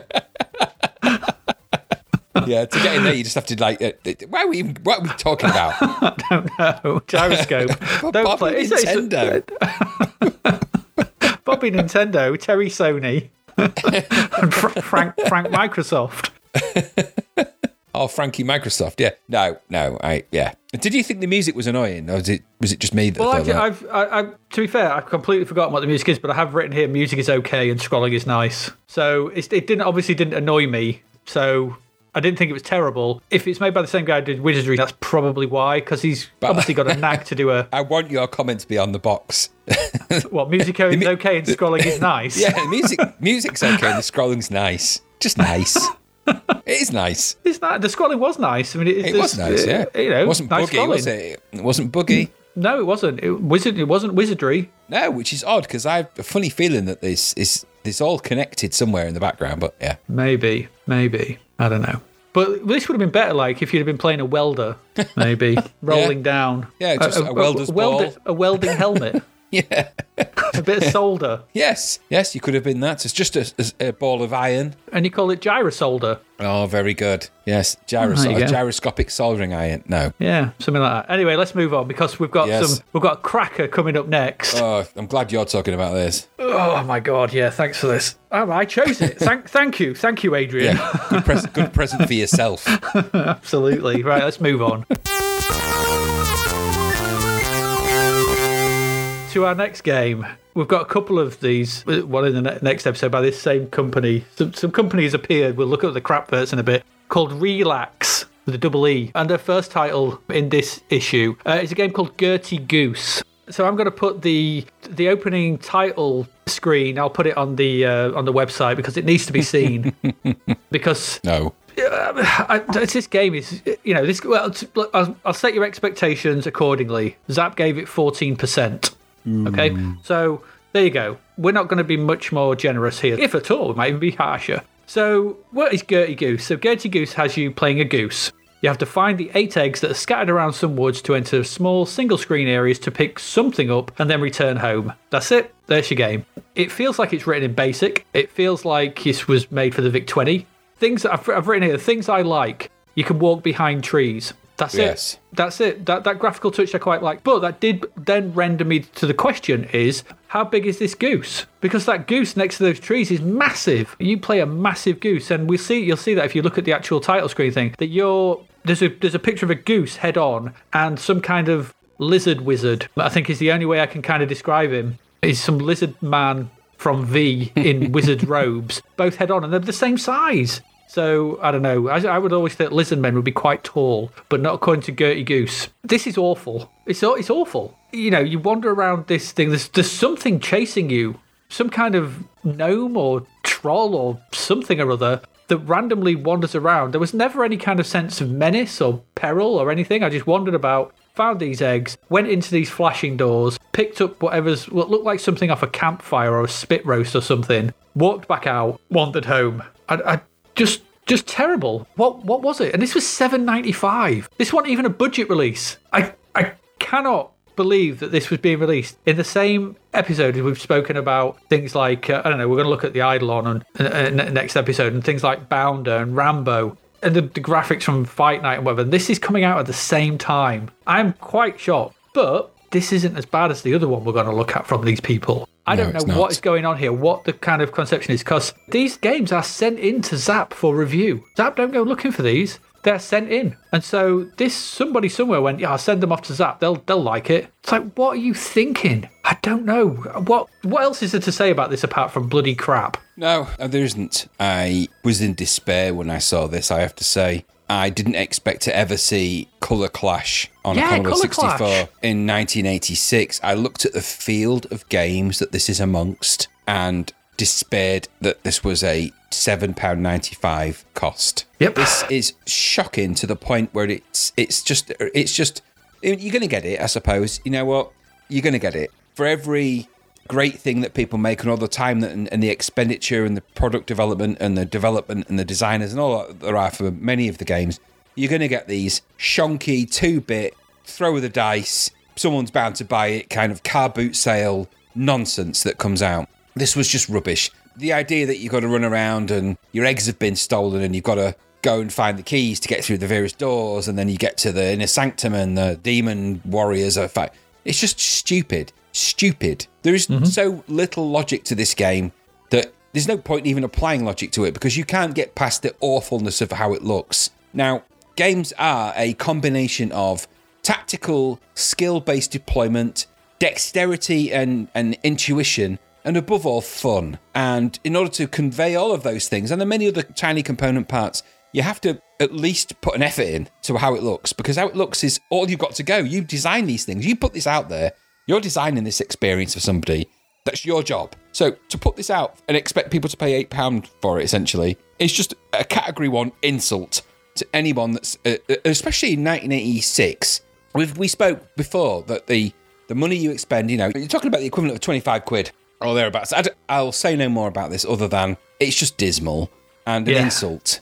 And the games like this should not be released, let alone sent into magazines for review, because I don't know if they get off on the fact that Zappa just going to slate it. And I think there's a there must be something to that because you can't you can't honestly tell me somebody sat there proud of that. There is not a creator sat there going, you know what, Gertie Goose was the second best game I ever made.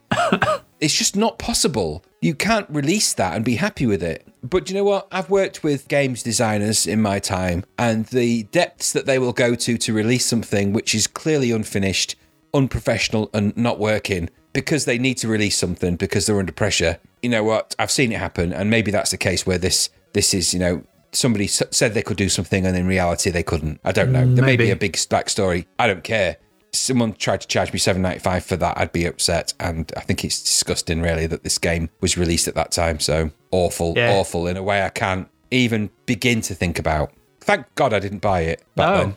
I didn't even play it back then. I, I, I have no no memory of this, no recollection of it. No. Uh, you know, it could have been that I, I just wiped it from my head. You know, Yeah. d- deleted it from the hard drive. I don't know. I don't tend to play a lot of geese related games. So No, thank God this wasn't a wild geese license that might have enticed me in. So this is just yeah, good Roger old Gertie Moore, Goose. Yeah, Roger it Moore would have been better. and R- Richard Harris running around trying to collect eggs. Yeah, dressed, in, dressed in as Africa. geese. Yeah, it would have had, it would have at least had a story that made sense. Maybe, No, maybe. no. Well, Wild No. Geese, the game. No. There's there's a missed there's a missed opportunity. Now Christmas was just past, wasn't it? It just February, so it's just past Christmas because the goose might very well have been strangled, chopped up, and made into Christmas dinner before it got released. But there you go. There we go. We hate Gertie Goose. It's bloody awful. Let's just move on. Never, never download and play it. Just don't upset your eyes. It's not worth it. Yeah, don't don't even YouTube it. Don't do anything. Look at the image on our, on our website, sort of thing, to show you what the title screen is. And that's all you need. It's the eyeball equivalent of IBS. Nobody wants that. Know, you'll get eye diarrhea. But you'll get your eyes are just start spewing diarrhea. So nobody Look- wants that. I'm Nobody. at that picture now. It's so bad. Exactly. You're getting oh. eye, that's eye diarrhea. What you're suffering from right there. Oh, Jesus. Nobody wants let's, that. Nobody let's just wants move on. Let's let's talk about something good. Let's move Yes, on. Move on. Move, move on. on.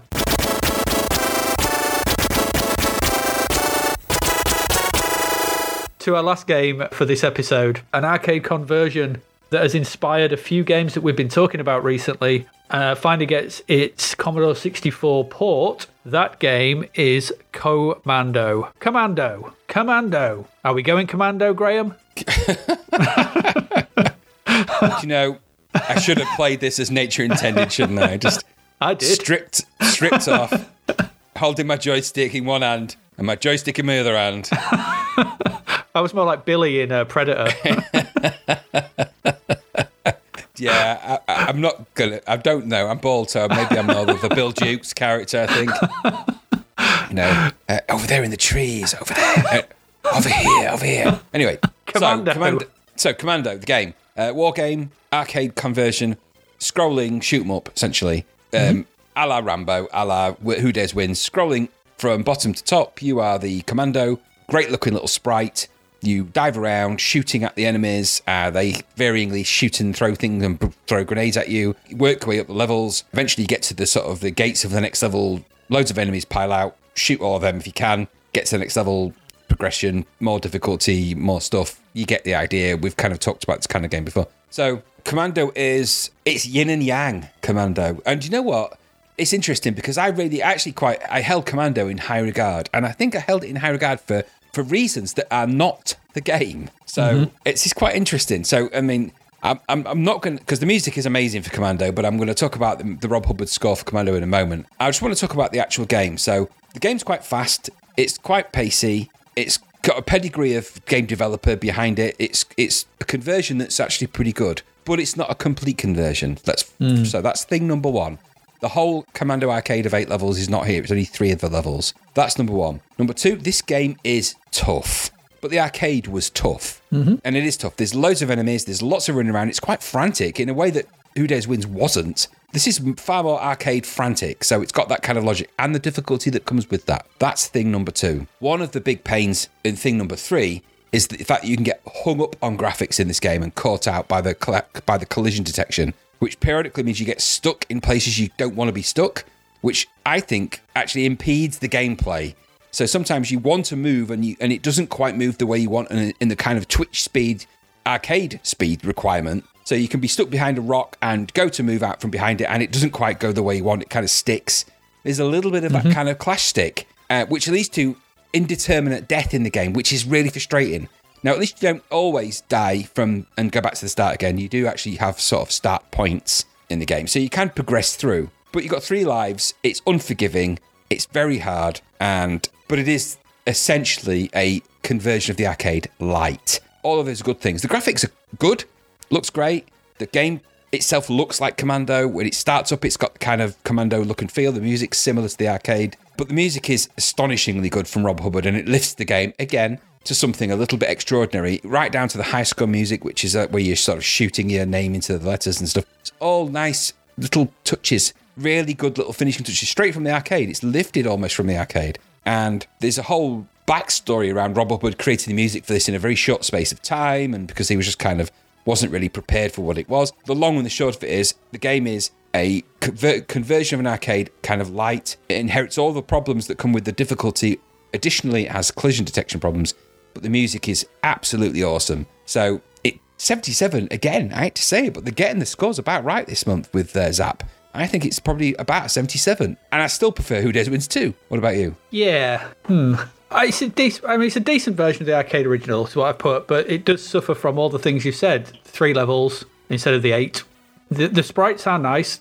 I do like the visuals. They do look good. It's a Chris Butler game, isn't it? It's Chris Butler, yeah, who did Zed and um, you know Hyper Circuit. Yeah, yeah, yeah. So I say it's got that. It's got a good pedigree. So we've said before that he's good, makes good arcadey style games, and now here he is doing an actual arcade conversion. It seems like, uh, is it rushed? Is it do they can only fit so much in the C64? Well, I know there is a conversion coming down a lot. You know, much much later, someone does a full version, don't they? So whatever. They do, yeah. The problem I have with this is that quite often there's issues with the sprites. There's quite a lot of flicker. Um, Yeah, glitchy flicker, yeah. click, uh, flickering all over the place, which can mean sometimes enemies just disappear, sometimes they just reappear, which can lead Yeah. to annoying deaths. Like you said, I got stuck underneath that bridge so many bloody times Yeah. trying to get through it and get out, and ju- just, you just get grenaded to hell. Again, I don't like I don't like split input controls. So I. I Uh, uh, another game which does it better, sort of thing. But in a fast arcade game, I don't want to have to be taking my hand off the uh, off the con- off the joystick Yeah, to the press space space, bar for- press yeah, space yeah. bar for grenades.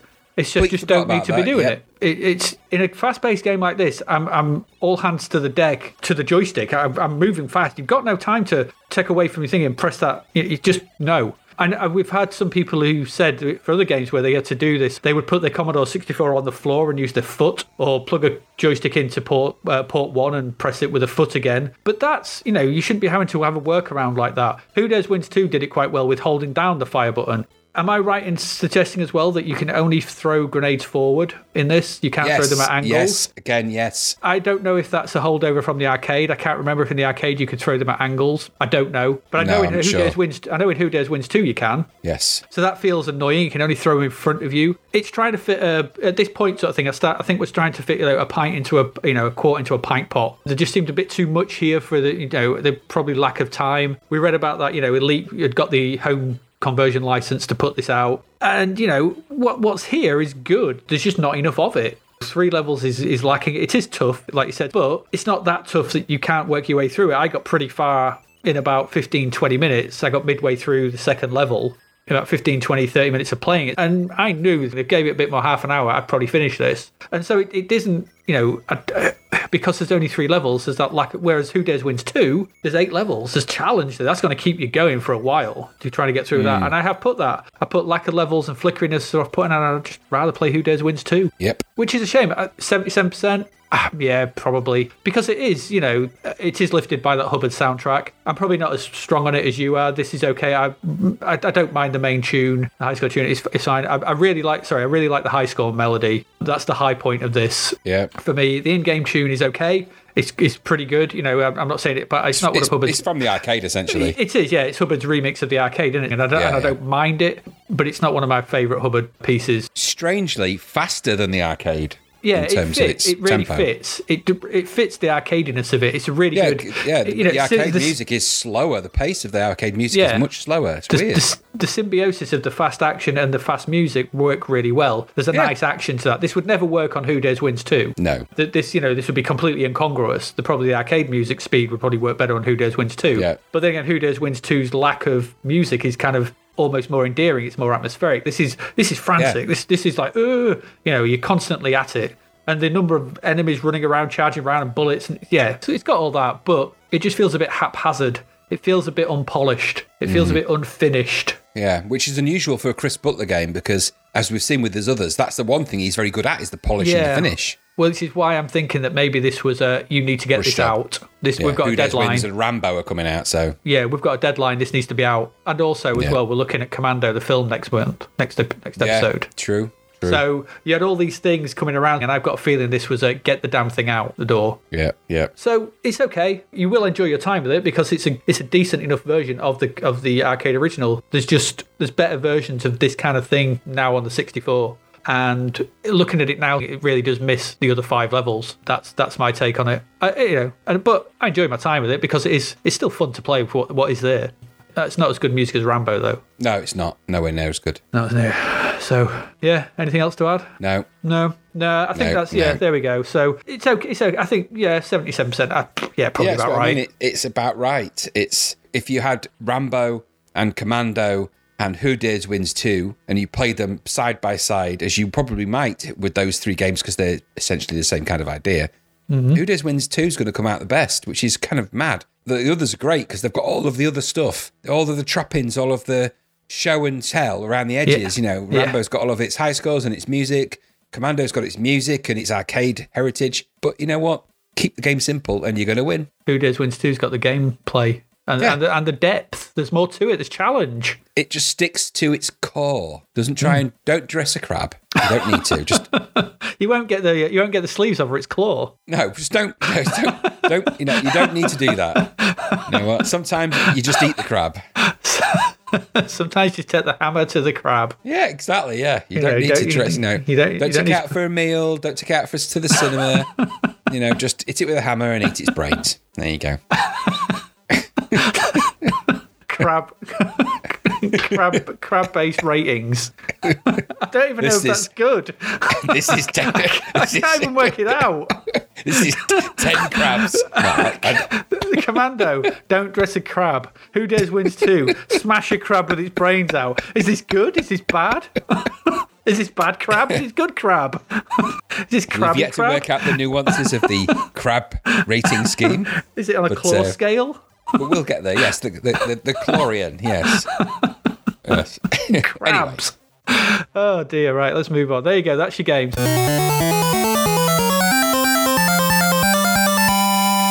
That's it for this episode for games. We'll round up of those. We'll round up those in a moment. But first of all, we have our crapverts to look at for this episode. We've got some crapverts from the pages of magazines from February 1986. Now, the first one was a double page spread at the start of Zzap. of course it is. Yeah. This is Legend uh, of the Amazon Women advert.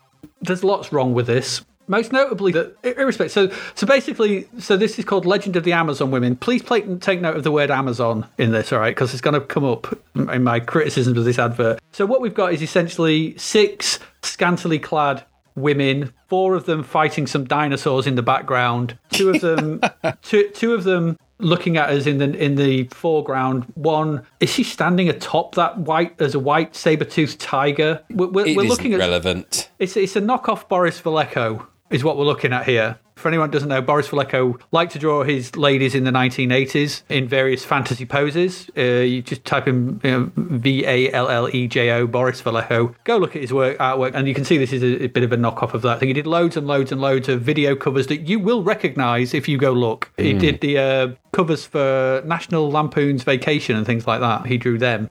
So he has that. artist. Yeah, he has that kind of art style. This is just a, an, an an excuse to have a load of scantily clad women. Now, the problem with this is that the, the the actual main chunk of this drawing, this piece of work, is in some is in a canyon, which looks like I don't know, Valley of the Gwangi. Yes. Um, Valley of the Gwangi style canyon sort of thing, red rock, you know, Mesa style canyon. That's not the Amazon. No. And that's not what I remember for the Amazon. Is a jungle. No. So the wording on this is a plane a plane crash in the dark forest of the American subcontinent. Well, it's it's, it's a jungle, not a forest. It's ghost-like images of wild women disappearing into the jungle. Okay, so now we're at a jungle, not a forest. This is all in the same bit of wording. A quest of unimaginable combat and untold adventure set against the eerie backdrop of gripping jungle scenarios. So we've got typos in this. Uh, the mesmerizing compulsion that is the le- legend of the Amazon women. In the treacherous jungles of South America,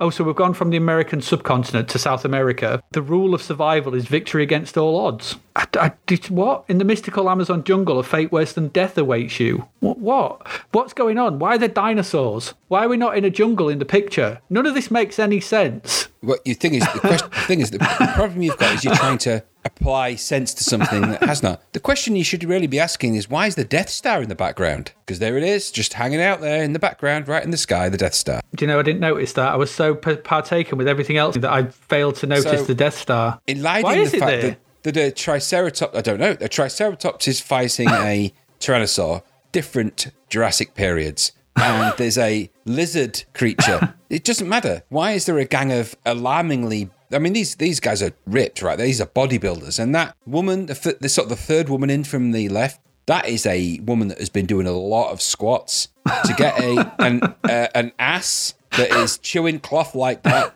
and that is, you know, that is a proper pair of coconut crackers right there. So these are very fit, agile, strong women, albeit that they are dressed in essentially cloths and rubber bands. The, the main one as well has, has got a body as thin as my arm, Yeah, they're, which they're, is a bit They're, problematic. their their body dysmorphism is beyond compare. These are so weirdly disproportionate. Yeah. Aside from the one on the far right, and I'm guessing, and I'm just putting this out there as a guess, that the one on the far, not on the far right, as in the terms of you know the you know the signal in the far right, the one on the far right of the image. I think that may be a girl that he really liked because it's the only one that's kind of drawn kind of normal. The rest of them are in weird poses with weird, dis- weirdly disproportionate body parts, whether it's muscular legs, skinny waist, Aye, or yeah. enormous butt cheeks. She seems kind of perfectly proportioned, and you can see her face and her hair's very well drawn. I think that's either his wife or his girlfriend or a girl he really liked or she I really liked, I, maybe. I have a feeling that that is a, a woman on another picture personally that, that has been copied.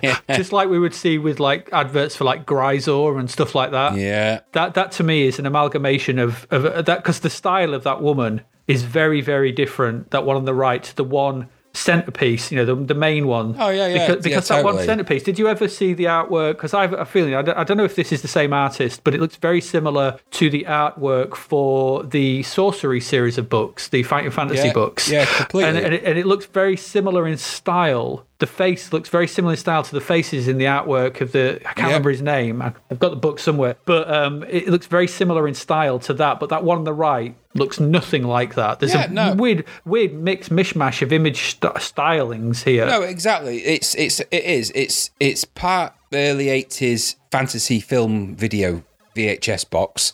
Yeah. The Legend of the Amazon Women typeface choice is inexplicable. But there it is. It's kind of green, algae slash jungly. None of the rest of it's jungle though. It's kind of set in a deserted desert island. What looks like a See, I thought that I thought that looked quite quite- Celtic. yeah, it's, that's what I mean. It's Irish, really, really Yeah. more than more than Amazonian. So Yeah. why there's a white saber-toothed tiger with demonic red eyes sort of pouring its way but that that image of a panther lion pouring its way forward is an 80s iconography i think. Oh, i think I had the I had the uh, so- Black Panther poster on my that's, wall. that's what i mean. So that exists in a kind of 80s space. The rest of it, though, it looks if they took that Legend of the Amazon Women title off and just put Journey to the Center of the Earth, it would make more sense. Because that kind of Journey to the Center of the Earth movie is pretty much that, Yes, yes, it would. or, or the Time Machine, or any one of the a hundred of those film types. And I think were they made in the early '80s or late '70s or when around that time anyway. All of those films, you know, there's there's loads, a whole slew. Yeah, of it looks it looks like um it looks like a Doug McClure cover. Doug McClure, that's the guy I'm thinking of. That Doug could McClure. easily be no Doug McClure, and that could be a Ray Harryhausen film. Yeah, it looks like Gwangi, Valley of the Gwangi. Yeah, and there is actually a film called Amazon Women, not Amazon Women of the Moon. There's a film called Amazon Women, which are is. Mm-hmm. Amazons, and that's got a very similar video cover to this.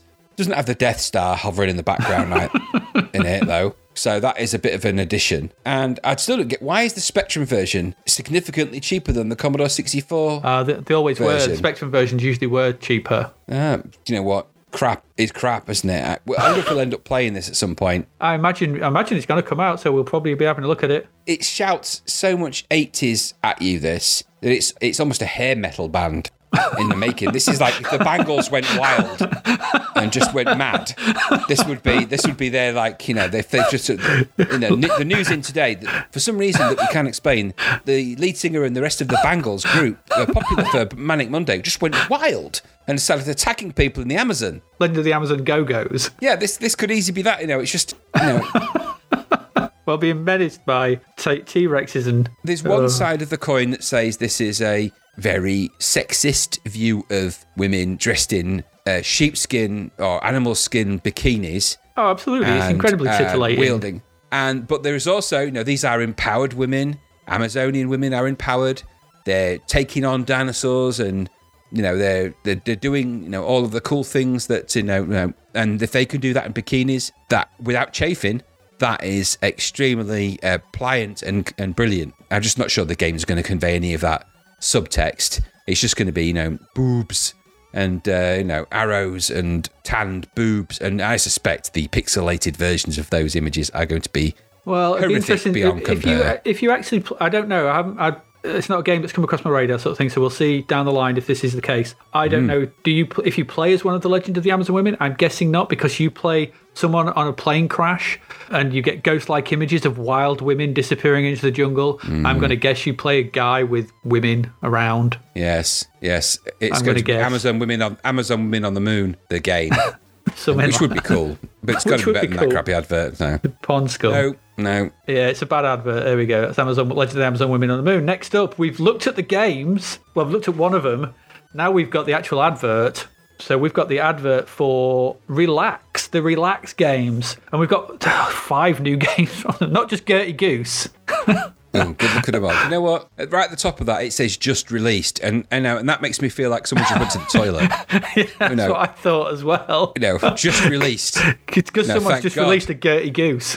Yes, exactly. I've just been to the toilet, so Give that five minutes. It's one bite too far. yeah, yeah, exactly. One bite- you know, you, one might you too strike a match, strike a match in there. You, you're gonna need the sulfur smell because I've just released. I've dropped a pod.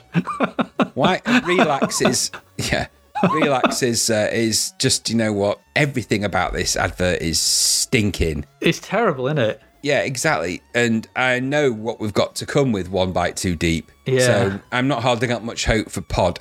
And I don't believe that strategy games have ever been marketed as hours of entertainment for kids. I'm just pretty sure that kids aren't into it, into strategy Well, games. We'll come to the strategy games in a minute, sort of thing, because we were clearly wrong about Gertie Goose. Because Gertie Goose, according to this advert, is Goosey Goosey Gander, as you've never seen her before. You'll have lots of fun with gorgeous Gertie, the giant goose in hobnail boots. I don't even know Mm, what they're the trying to. wasn't it? I don't know what they're trying to sell there. well, that was the shtick, wasn't it? It was a goose in boots. Don't know. One bite too deep is enough to chill your bones. Our athletic hero. Now I take umbrage at that because I've just played it. Oscar Yeah. demonstrates his speed and strength in dealing with numerous perils. Hectic stuff. Now I looked. We haven't. We didn't review Pod. I don't know if they sent in Pod, but I went and had a look at Pod on on, on YouTube. All right. Jumping jitters. Follow Pod's adventure in the land of diamonds and dragons and watch him jump in and out of trouble. Now it seems to me that Pod, your your control system in Pod is you have a bar at the bottom. You can you can't move. All you can do is jump, and you have a bar at the bottom that you like a like a golf thing. So you hold down the thingy for as far as you want, and then you'll jump that far. It just seemed very weird. But these No. are these these are terrible adverts. But these strategy games at the bottom, No. hours of entertainment for kids of all ages. Now these these weirded me out because it says tense, exciting combat games. This is the war game. Tense, exciting combat game creating the battle of your choice. Creating the battle of your choice. Beware though, because only the winners survive. Includes instruction booklet. Always a winner. Well, I told you, we've said it before. When they make a big thing of the instructions, you know that the game's onto a loser. But the trading game, now this is the one that caught my eye, sort of thing, because the trading game, uh, what was it? Hang on a minute, let me just zoom this in because it's so hard to read. Great game for all you budding shipping magnates Yeah.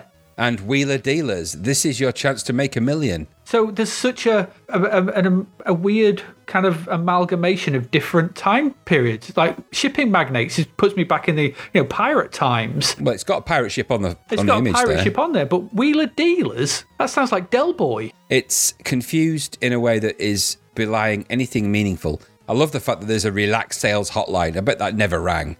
Like, no, nobody's ringing that number. Oh, no, like there's, uh, a, there's a, a phone on a desk somewhere, and they're all looking at it going, I reckon it did now. ring, and the only time it rang was I've just bought your game. yeah, sucks balls. It's I want awful. my money back. Exactly. I want to trade.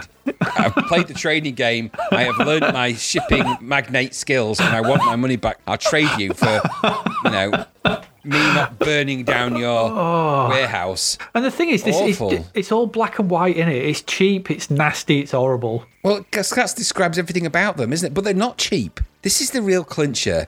They're eight Um, quid. And we said this in review. Exactly. This this is a rip-off. What that magazine advert represents is a rip-off. The only thing that's just been released is your stupidity if you've spent eight quid on any of those titles. It's just ridiculous. It's ridiculous. These games cannot have been written and finished in any either meaningful time frame or they were finished in 1981, 82 and then just released as we've seen many times over. The worst thing about it is that nothing nothing, nothing would make me less relaxed. So nothing. Nothing. Let's move on because it's bloody awful. I put this one in here for you because I think this advert's terrible. That's the V advert. It is the V advert. So we've got V.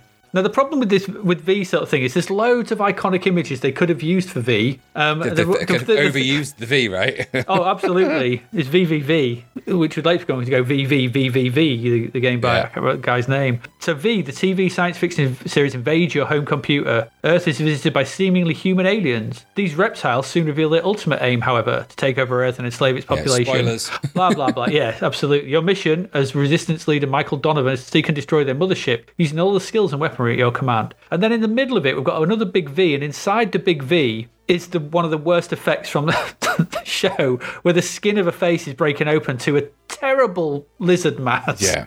So it's a rubbish. let's just let's just before we before we before we before we uh, go too heavy in on on the V takedown.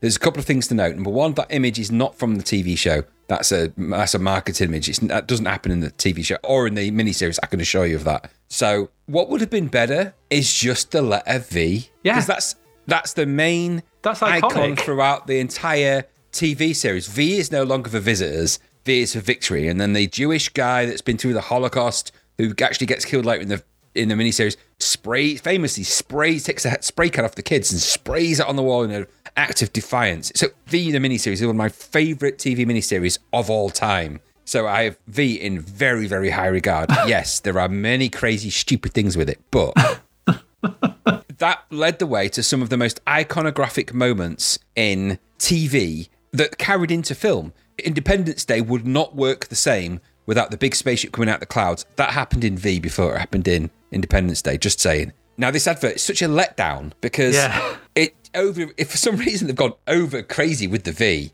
no, the painted V, the spray can V, it doesn't need that. It doesn't need the kind of weird lizard face. You know, why give that away? It doesn't, you don't need to give that away. Admittedly, it was one of the most popular TV miniseries of all time on ITV at that time, which was shown pretty late on as well. It was against So the Olympics, wasn't it? 1984. Yeah, yeah. But you don't need to. You don't need to put the spoiler. You don't need that image at all because it serves no purpose at all in this advert. No. even in the game, it wouldn't make a difference to know that they're lizards. It doesn't. What would have been better is just the V. For some reason, they've got two ocean logos on it as well, which you know we've got the license. We've got the license. You don't need that. You could make the advert classier very simply. Take all the Um, text off. Yeah, just it doesn't need an explanation. Just the V coming soon, or even Yeah. just the even a statement from the film from the TV show. You know, V is no longer for visitors. V is for victory. That's all you'd have needed. Yep. And then just this Ocean smaller, Commodore 64 Spectrum prices smaller. They don't need to be. For some reason, they're really shouting the prices at you. It's like loud. It's really weird that an advert and a license of such strength has been kind of destroyed. It's such a shame. And the, and the game, as we'll come to later down the line, the game has got some problems. It's actually a pretty good game, albeit that it's kind of roll and rat, really. But it's a pretty good game. but um, it's this advert is such a letdown for what that TV show is. Mm-hmm. And thing is, it also is, without getting really nerdy about it, this is V, the miniseries, V, the final battle, which is the follow up miniseries. That's where the iconography really steps in, where you get the really ace intro music, you get just the V on its own. The first miniseries has got that kind of American sort of style of sci-fi 80s miniseries. So it's got kind of the opening sequence where you kind of see what happens in the episode and it's got that kind of really kind of gaudy, not quite the same kind of music. When the final battle comes along, you have this really interesting Celtic drum sounding, repetitive soundtrack. It's really good. It's just the V on the screen slowly zooming out when the credits are fading. It's a whole different experience.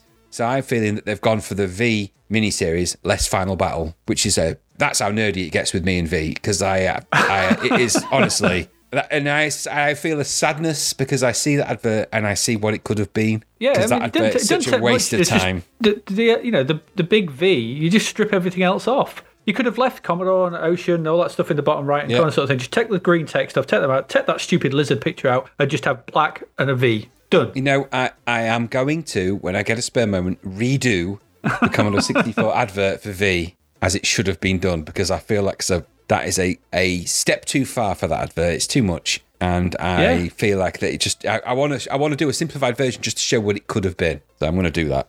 I'm going to do yeah, that. it's it's pretty. I mean, like I said, but I just just that. It's heartbreaking for me that the V is is in a crapvert. It's heartbreaking, but I agree with you. I can see why it's totally why it's there. It's heartbreaking. It Yeah, really it is. just it made me laugh when I came across. it. I was like, oh god, that could have been so Well, much better. do you know what? The- V's that are on the left and the right, the, the, the mini V's as they are, why are they no even there? yeah, Don't it's, know. It's, it's like a drop cap, but there's no thing starting with the letter V. It's No. like if it started with, you know, very strong graphics, or I don't even know you do that, but it's just crap. No, no more, no. No, No, more no of more. you. There you go. That's our crap verts. so that's V. That's a crap vert. It's not great. We had the relaxed games, which are just bloody Terrible. awful, and Legend of the Amazon Women. Uh, in this episode, we have looked at what games have we looked at? We looked at Bounder. We looked at Rambo, Outlaws, Starion. We looked at Fight Night, Gyroscope. Gertie Goose and Commando, along with music where Billy Ocean and Dire Straits uh, ruled the world, or ruled the UK at least for February 1986. I think that's about it for this episode. Just to sort of say where you can get hold of us, should you wish to get hold of us, we are always on Twitter at, at ZappedToThe, not at Zapped to the Past, just at ZappedToThe. Although if you search for Zapped to the Past, you'll find us. Uh, you can find us on Facebook. We've got pages and groups. Just search for Zapped to the Past. You can email us at zappedtothepast at gmail.com. And you can visit our website to see these crap verts. Um, and that is just zappedtothepast.com. Nice and simple. Anywhere you fancy typing the name in Zapped to the Past will probably pop us up, and you can come and uh, you can come and have a chat. You can message us. You can say what you like. You can say whether you agree with our views on the games that we've looked at this week. Next week, what do we have in store for you in our next episode? We're going to be looking at the rest of the games from February 1986. So we've got things like the Eidolon, we've got Blade Runner, we've got Desert Fox, and we've got Zorro, amongst others, and amongst the film and TV as well. So come back next week where we'll be discussing that and more. So I've been your host, Adrian Mills. You've been. I have, sorry, I have Who been have Graham been? Reddings. Who have you been? You've have been, uh, Bobby V. Loving Graham. V. Loving Graham. It's when someone's not watching the webcam and I point at them. dot com. that was all going so smoothly, so smoothly. He'd he'd he'd walked out the room. I was watching the wave recording and the waveforms, and I looked over and you were like pointing. I'm like, no. yeah. Why has he stopped talking? Oh no. I've stopped talking because it's your bit. Right, anyway, that's us done out. Please join us next week for all that which I just said. Thank you very much and goodbye. Ta-ta. Thank you for listening to the Zapped to the Past podcast.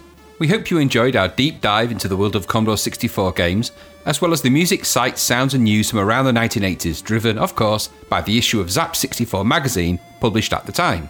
We will be back next week with another podcast, so do please join us. Until then, please head over to zappedtothepast.com to sign up to our email list, as well as check out all the links and resources in the show notes. You will also find us on Facebook, Twitter, and Instagram under Zapped to the Past. The Zapped to the Past podcast is written and produced by Adrian Mills and Graham Raddings, and recorded at Flaky Bits 2.0 Studio. All opinions expressed are those of the writers, and while we indeed love Zzap 64 magazine, the Zapped to the Past podcast is not affiliated with it in any way. Stay safe, and see you next time.